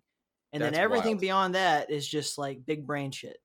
but the average metal guitar riff is always the same thing. That's It's- it's- crazy. It, it hmm. is so systematic, and I mean that's it's just it's like the blues, you know. Like you have you have the blues scale and you play the blues, and there's no variation from that scale really. It's just a matter of your style within that. And if you want to change key, like listen to Boston, right? The whole first Boston album, every fucking song is in the same key because they're replicating the same kind of thing. They're just it's like Taco Bell, you know, you put a little sour cream over here, well, you know, and you mix it up a little bit, a little cheese, a little beef, a little chicken, and mm, mm. The sky's the limit as far as what you can do with those basic ins- like ingredients. But That's crazy. Yeah, metal metal guitar playing is I and I maybe I think that's the thing is like when I hear it, I know oh that's metal. That's what that's what. But I've never logistically sat down with someone who does it and say like, how do you make that sound, right? Because again, I think in terms of horizontal counterpoint, right? Mhm. I think in terms of notes and like sheet music. I don't think in terms of what a you know metal good. So this is this is mind blowing. This is just I'm just fascinated basically. I have a couple of like kind of boring answers for Tony's question, uh, which is that the way that I um, basically um, try and like learn how to write for an actual instrument is just to listen to a lot of it, listen to a lot of he- uh, heavy metal, and just see you know what do guitar what do guitar players just generally lean towards that might Mhm. be just the most straightforward thing to play. Um, the other way I do it is just to look up, you know, MIDI tablature online and just you know see this is this is how it's laid out, and then I kind of like try and take that on to like take that on in my own mind and just say, so if I was a guitar player, how would I want this spelled out for me, uh, and how would this melody like work if I was to spell it out? Is this is this a uh, is this a good melody in terms of being playable, in terms of being you know human compatible? I suppose. Um, of course, there is the other direction that I go, which is to say, you know, I'm just writing in just basic MIDI. So what's the point of humanizing it when I could just when I Mm. could go full ham, full, full yeah, and just uh, just yeah have at it. There's a lot of brilliant um, midis by uh, some of the older musicians. Um, well, I should say the more seasoned musicians in the Doom community. Uh, people like Mark Klem, David Shaw, Jeremy Doyle. Um, they're the old guard as far as MIDI compositions in the Doom uh, fan community are concerned. And their MIDIs are clearly not meant to be played by humans. Like the guitars and the drums are so full layered. They're doing impossible stuff, like super fast, you know, runs up and down. Um, the, the percussion section is so heavy duty. There's like all these like you know, you know demi semi quaver runs and all this sort of stuff where it's it's like it's borderline virtuosic, but it's so obviously intended to be played by played back by a computer. Um, and I think that's a Crazy cool. that's a really that's a really neat and like quite niche aesthetic that might be lost on a couple of people. Some people might just view it as oh, it's just MIDI notes just whizzing past you really fast. But uh, I think there is a real sense of compositional virtuosity there that shouldn't go ignored. I have a question for the two of you, Jimmy and Tony. Um, as composers, uh, and, and this probably applies more to you, Tony, than it does to Jimmy. But like, I, I think both of you kind of will probably have an insight on it. So, if you compose something that is physically impossible for a single human being to do, um, like Wagner did this when he would like, write these insane bass parts that required two people to play, literally the the giant double bass do you think that that adds or subtracts from the music? Is is there a human element that is more or less valuable than the uh, the potential uh, array of sounds that you can you can kind of tackle and create? I think it ultimately depends on what you're shooting for. If you're shooting for a piece of music that is trying to be as expressive as as possible, if it's trying to say something that a human possibly couldn't say, then I say go for it. You know, just make just put all the notes down. You know, uh, put like a put like a fast demi semi quaver arpeggio on a big fuck off contrabass. You know. that that's that is gonna that is gonna piss off your orchestra, but it's gonna probably sound cool to you, you know. Um, I think yeah. So like, I will say, um, having written four orchestral ensembles before as part of my university degree, humanization of music is very very important, and it shouldn't be lost sight of if you're trying to aim for that sort of thing. Um, you should say, you know, you should you know, you know be upfront with your orchestra that you you know you want to cooperate with them and you want them to be happy playing your piece. Um, but um, that's not to say you shouldn't make what you're doing kind of a bit you know challenging and like as expressive as as possible just to get across the message and the tonality and the feeling that you're trying to convey that's like that's a really important balance to strike um, I don't know whether Tony feels the same way about uh, writing uh, his parts and, and his like sheet music for orchestra, but that's how I felt it. Right. Let's I mean, him. I, I think, I think, yeah, I think if you're if you're going to be physically working with real musicians, the, I mean, because I come from a very, again, classical background of that's Mm. all I did for a while was working with live musicians, and you have to make it practical. You want to make it, you want to make it playable if you're going to be working with someone who's actually going to play it, right? I can't tell you how many performers have like griped about, oh, well, so and so composer made this impossible. They, they they don't they don't like that. They don't they don't they don't they don't feel like they're being respected in those situations. However, what I will say is, for digital music, even well, virtual orchestration. I think if you're going to try and make something sound like a, a real orchestra, but it's using virtual instruments, you still want to make it sound like it's a human doing it because people will notice. Again, if a, if a flute player never breathes in your in your Yeah. virtual orchestra part, like there's something wrong there because a flute player needs to breathe, right? So breathing moments, sort of natural tails off, and, and those other little human elements you want to try to mm. replicate with your MIDI expression. Now, for purely digital music, right? If if if the intention is this is just music that's being played by a computer, which frankly right now is very trendy. There's this there's this there's this uh, new word being in, on the Twitterverse called digital fusion. It's like this new genre of not necessarily chip tune and not necessarily like realistic, but sort of they call it digital fusion. It's this it's this new very poppy, very uh very bubbly almost. Uh another word that's going on is very wholesome, right? Very like it's its own new thing. So I don't write music like that very often at all, but with that comes it's purely digital. It is purely electronic. So by all means, make something that a human couldn't do because it's not meant to be a human doing it, right? So I think if you look at it from that perspective, um again, trying to shoot for something realistic, you want it to sound humanistic. Something that's purely electronic, go like what uh, uh our scientist was saying about you know creating these these corpses with makeup on based on like programming in his software. Like that's not obviously not meant to sound like it's coming from a human being, right? That's right. That's right. So I think it's all perspective. It's it's all intention. If you're Yeah. intentional about it, I can make things that are bitonal, but if I do it repeatedly and with intention, it's going to sound normal. It's going to sound fine because it's it's intentional and it's repetitive. I can have a major chord against a minor chord and just slam on it for a few measures, and that will become the new normal, right? So intentionality is everything.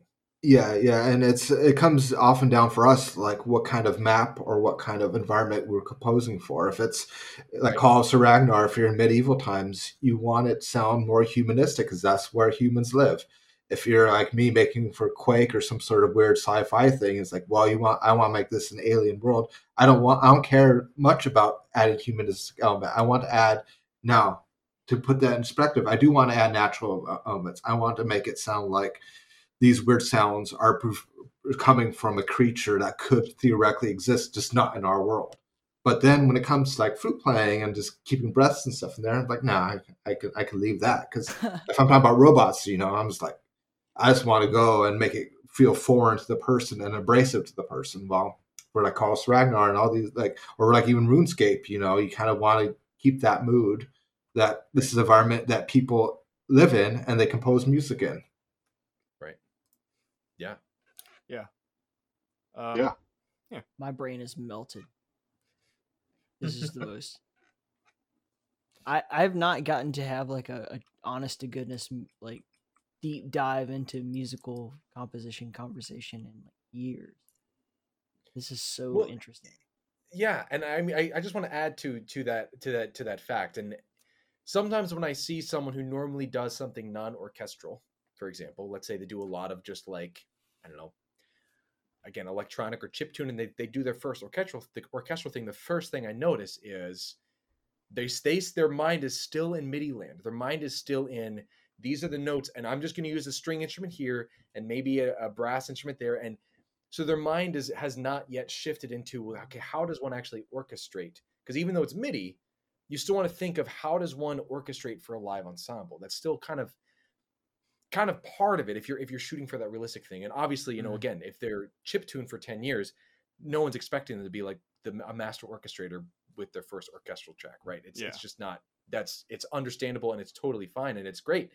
Um, and I've been very uh, humbled and honored that people have come to me for like, hey, like how can you rate my orchestration? Zero F. No, I don't kid. I don't do that. But um, you know, it's it's it's it's.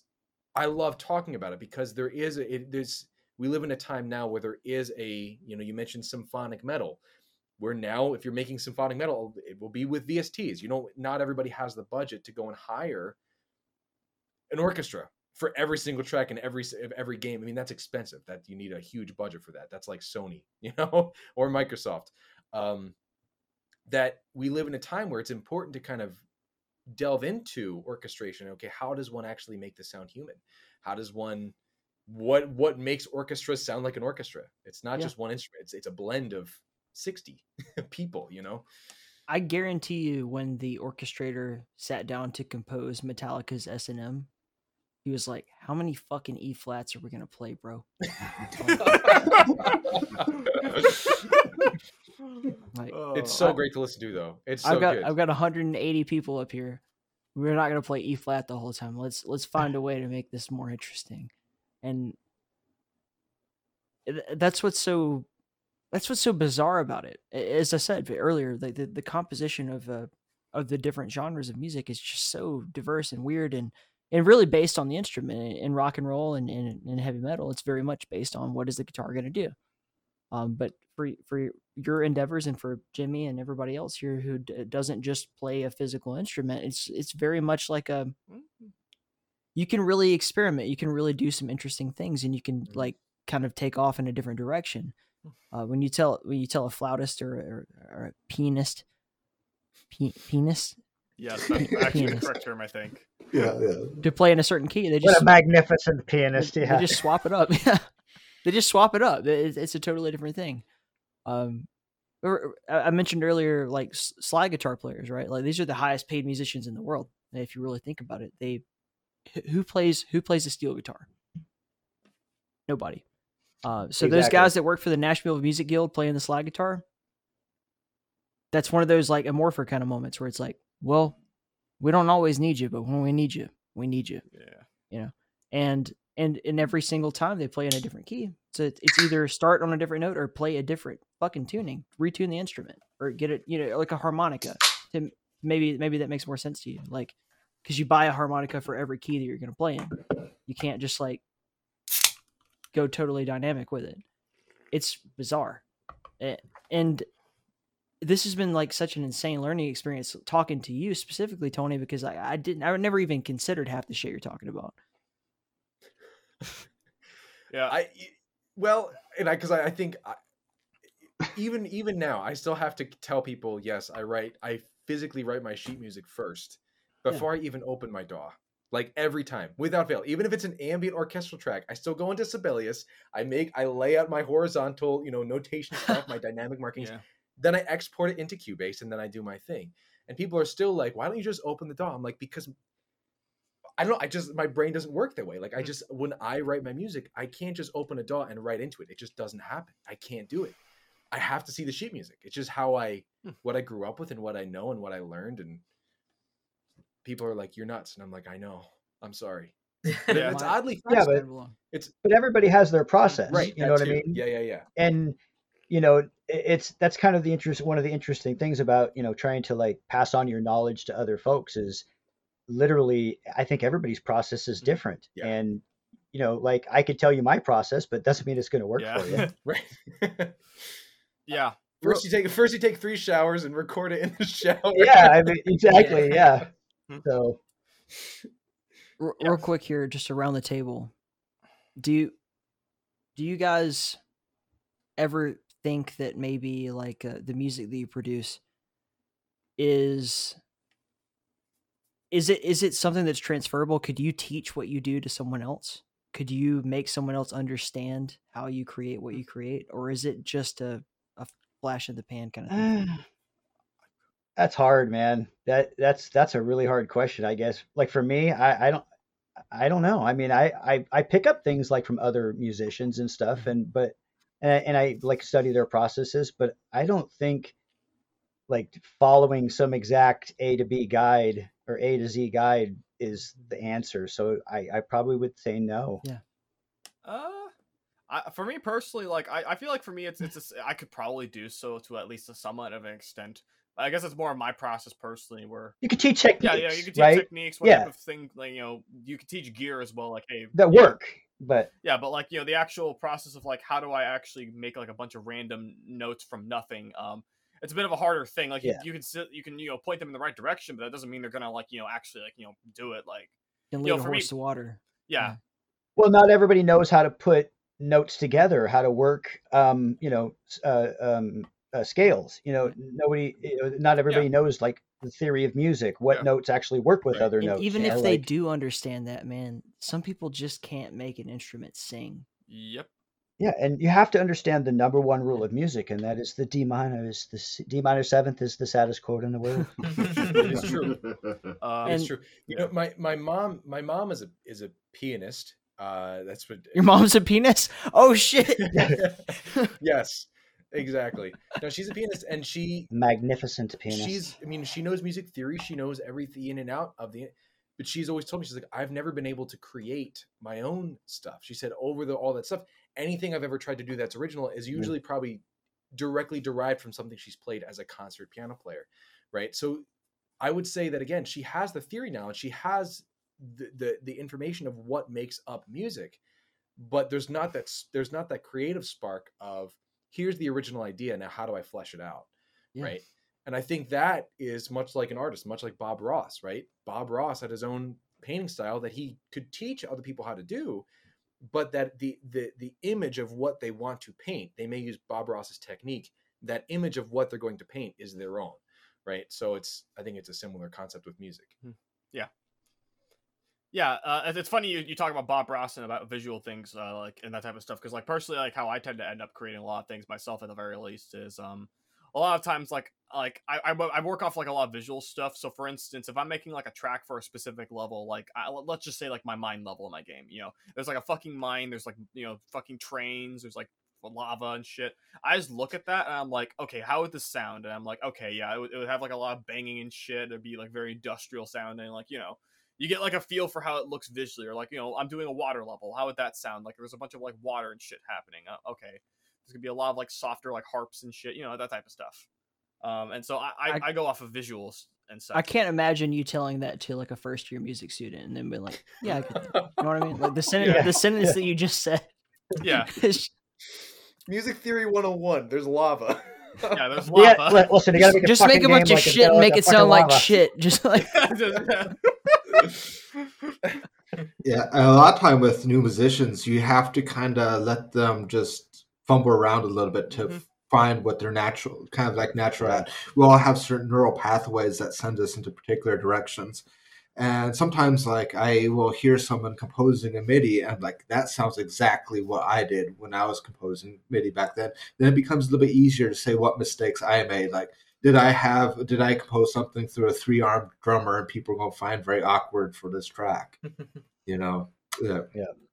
or like uh, like maybe my uh, jimmy might understand this like like if you go like depending what program you have if you go below c3 or c2 on on the le- distorted guitar it starts sounding like machine farts because it has to stretch those notes out so if you're going to go there you have to be careful and make sure you have enough layers to make that machine fart actually add bass to it and not just sound disgusting unless you really I- want to Yeah. sound like machine farts I, I ran into a very similar situation yesterday where um, there I, I'm trying to like dabble help with the sound design for Stellar Valkyrie, and as as I'm doing so, I'm like, okay, well, what do I have around me? Like, what what what's the what, how can I make weird sci-fi sounds?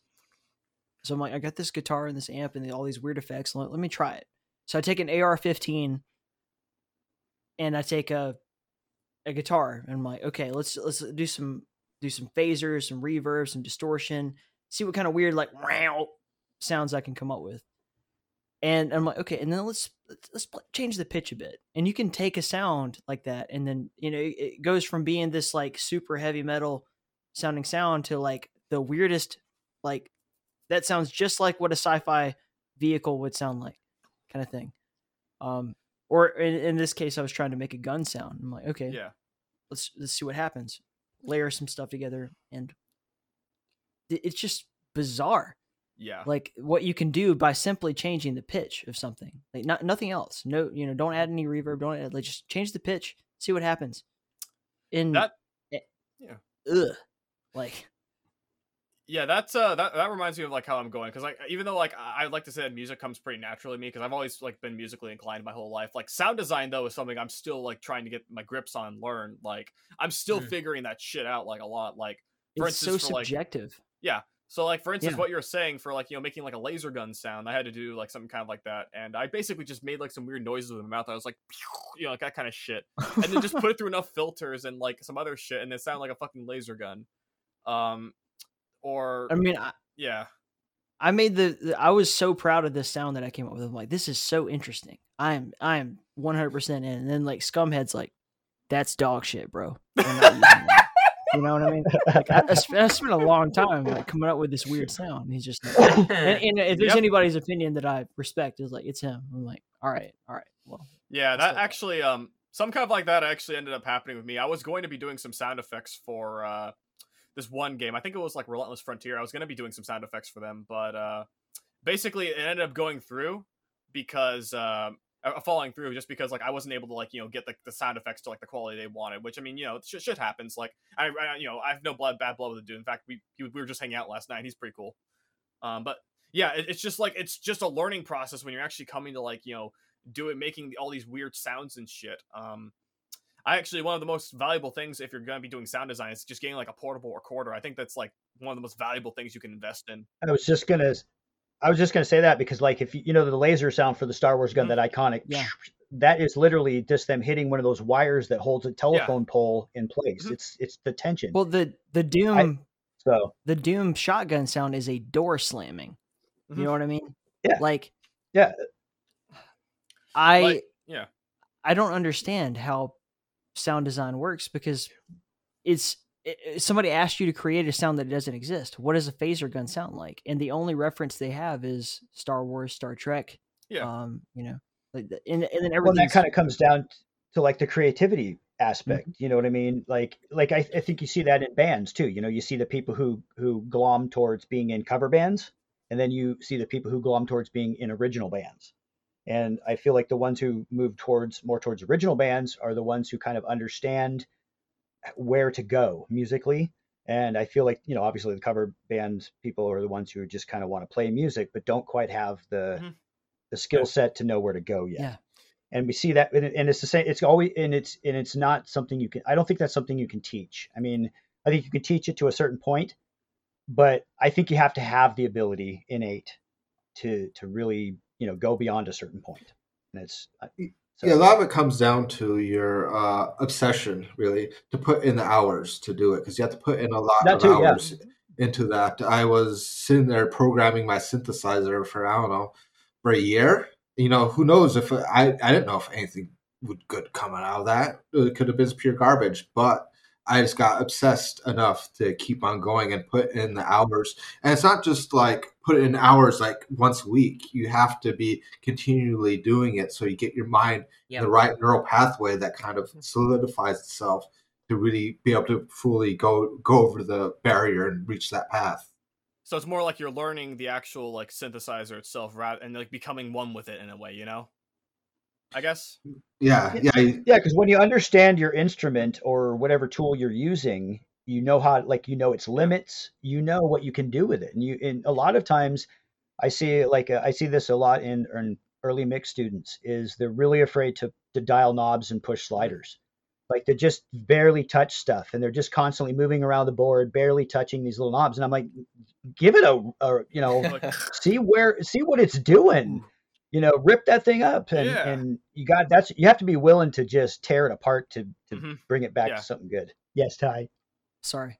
I, I know that I'm supposed to be the host here, but I have like, all, all these things I want to talk about with you guys. And so uh, one of my best friends. His name's Jake. He's been on the show before. Not you, Morpher. Um, he he was he was with me when when we went to go interview Vince Desi. Um, and you probably the people who are fans of the show have heard his voice at least. And he is an acoustic guitar player. And I mean, when I say he's an acoustic guitar player, this motherfucker plays the acoustic guitar. I mean, he can do bluegrass, country, folk, Nice. anything, you know, just beautifully. I give him an electric guitar and it's like and when you're talking about turning knobs, playing with tones, playing with like you know, like mid mid frequency, bass, treble, all this stuff, totally foreign. He could not be more lost. And I'll I'll be sitting there like I'm hearing him make magic, but I'm just like I'll, I'll literally like walk up behind him and like turn a dial here and there. Like yeah, I can't imagine not understand like because I grew up on it. I can't imagine not understanding how that stuff works. And it's so important to how you produce, especially with you guys. Like you- mostly everything we do translates to some sort of digital format. If you don't get that stuff, you're just not you're not doing much in our in our world. For, Yeah. But for for most people, it's like you know, this is the way my music sounds. I'm gonna play it into a microphone, publish my single, and I'm going on. You know, no big deal. Uh, Boy, if it would only work that way, Yeah. right? but how do you, how could you possibly teach someone? And and I'm curious because you have you know a background in doing this with people. How do you teach someone tone? Is that for me? Yeah, Oh, um, that's hard because I mean, you know, there are a lot of people who are tone deaf, and you, it's really hard to teach a tone deaf person tone, and it's it's really hard to teach somebody what sounds good because it's like again, again, uh, it's like it, it is a trained skill, but you got to be born with a little something, something to start you out, you know, because I'm sorry, but and I don't mean to be rude or anything, but anybody, somebody who's who's truly tone deaf, no matter how much time or energy or money they throw at it, they're always going to be tone deaf. it's like explaining color to a blind man, man. It- yeah, exactly, and it's just not going to work. So there has to be some sort of innate ability there that you just can connect with it because there's a reason why if you look at the music industry and just the way music is everything's split up kind of like the game industry you don't you don't really have a whole bunch of people doing everything you know in in studios you have a guy who who's setting up all the mics because they're really good at that but they usually work with the guy at the desk because they know they're a partnership. It's like a little team like a spotter and a sniper.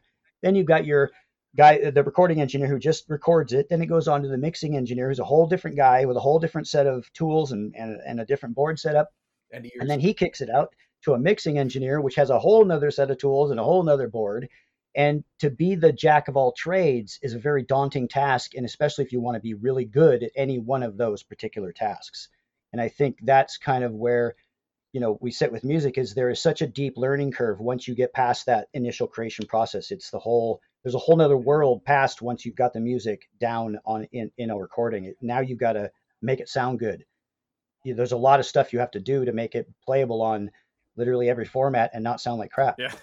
And that's I want to touch on that too, actually, because the indie game scene for composers specifically is we often not even just musically we create the music we mix the music oftentimes we have to mm-hmm. master the music Yeah. and we have to market it and we've got a network and we've got to make sure that we stay have our emails. Oh by the way i guess we got to eat something too right? We have Yeah. to wear sleep. Yeah sleep don't in forget about sleep or your or your your family or whatever. Yeah. You know Yeah. it's it's and i think in a way i think that's why the indie game community is is is so neat is because it's not that it's not that we have to dress to impress absolutely everybody as long as whoever we're working with is happy Yeah. in many ways that has to be kind of good enough because i just know that my orchestral mixes are not going to sound as good as alan meyerson's orchestral mixes who mixes hans zimmer's music it's just not going to sound like that. Yeah. but you have people referencing oh can you make your stuff sound like Han, this hans zimmer track? It's like well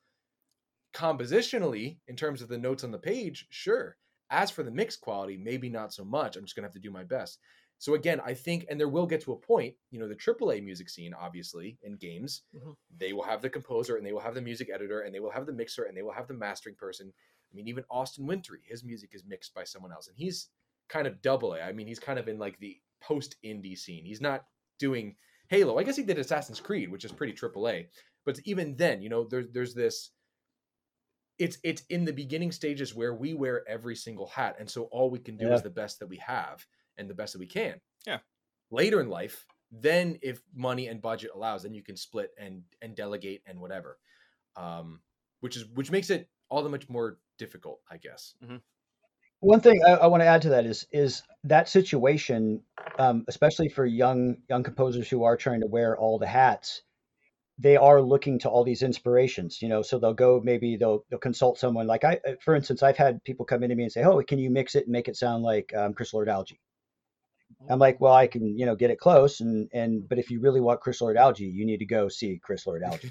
you know, Mm. I'm not trying to be Chris Lord-Alge. I'm trying to be my own style. And ultimately, every musician or studio engineer, or just anybody who who is who is an artist and trying to be an artisan in their craft is going to settle into a style of their own. And that's kind of our goal is to is to become one of those names that people, oh, can you make me sound like so and so? You know, yeah um, and by Im- trying to imitate others, it's not helping us. It's not helping the the young artist. So, I mean, it's. I think it's important that we identify, and I, I guess identify to some of the young artists who come to us and say, "Oh, can you make it sound like so and so?" Just maybe reiterate to them, "How about we make it sound like your own?" Yeah. Yeah. So this has been like amazing. I've uh, I- I'm very. I'm going to pat myself on the back. Good idea, Ty. Great Job, Ty. great. Love being here. uh, to to all of you, man. Like you're all really special and unique individuals who've given a lot to our communities. Uh, some of you, you know, have been doing it for a long time. Some of you are just now making your uh, making your name, breaking into the the indie game industry and all that. But uh, indie games wouldn't happen without people like y'all. I just want to say that I appreciate each and every one of you. Thanks, Ty. We love you too, man. Thanks for bringing us together. Ooh. but uh just any any closing thoughts any like last minute little like to anybody we need out to there start a band kind of is my closing thought we need we need to start a band Like a virtual band would be cool. Do it like a virtual track and just you know like everybody puts down their thing and then sends it off to someone else and they put their thing down and just see what happens. yeah That'd. Seven way collab. Yeah. Yeah, exactly. if you That'd guys if you guys make it happen i will edit it into the end of this video Okay. Well, we, we got to get past a few things first, so we got some work to do still. Yeah. Uh, Alright.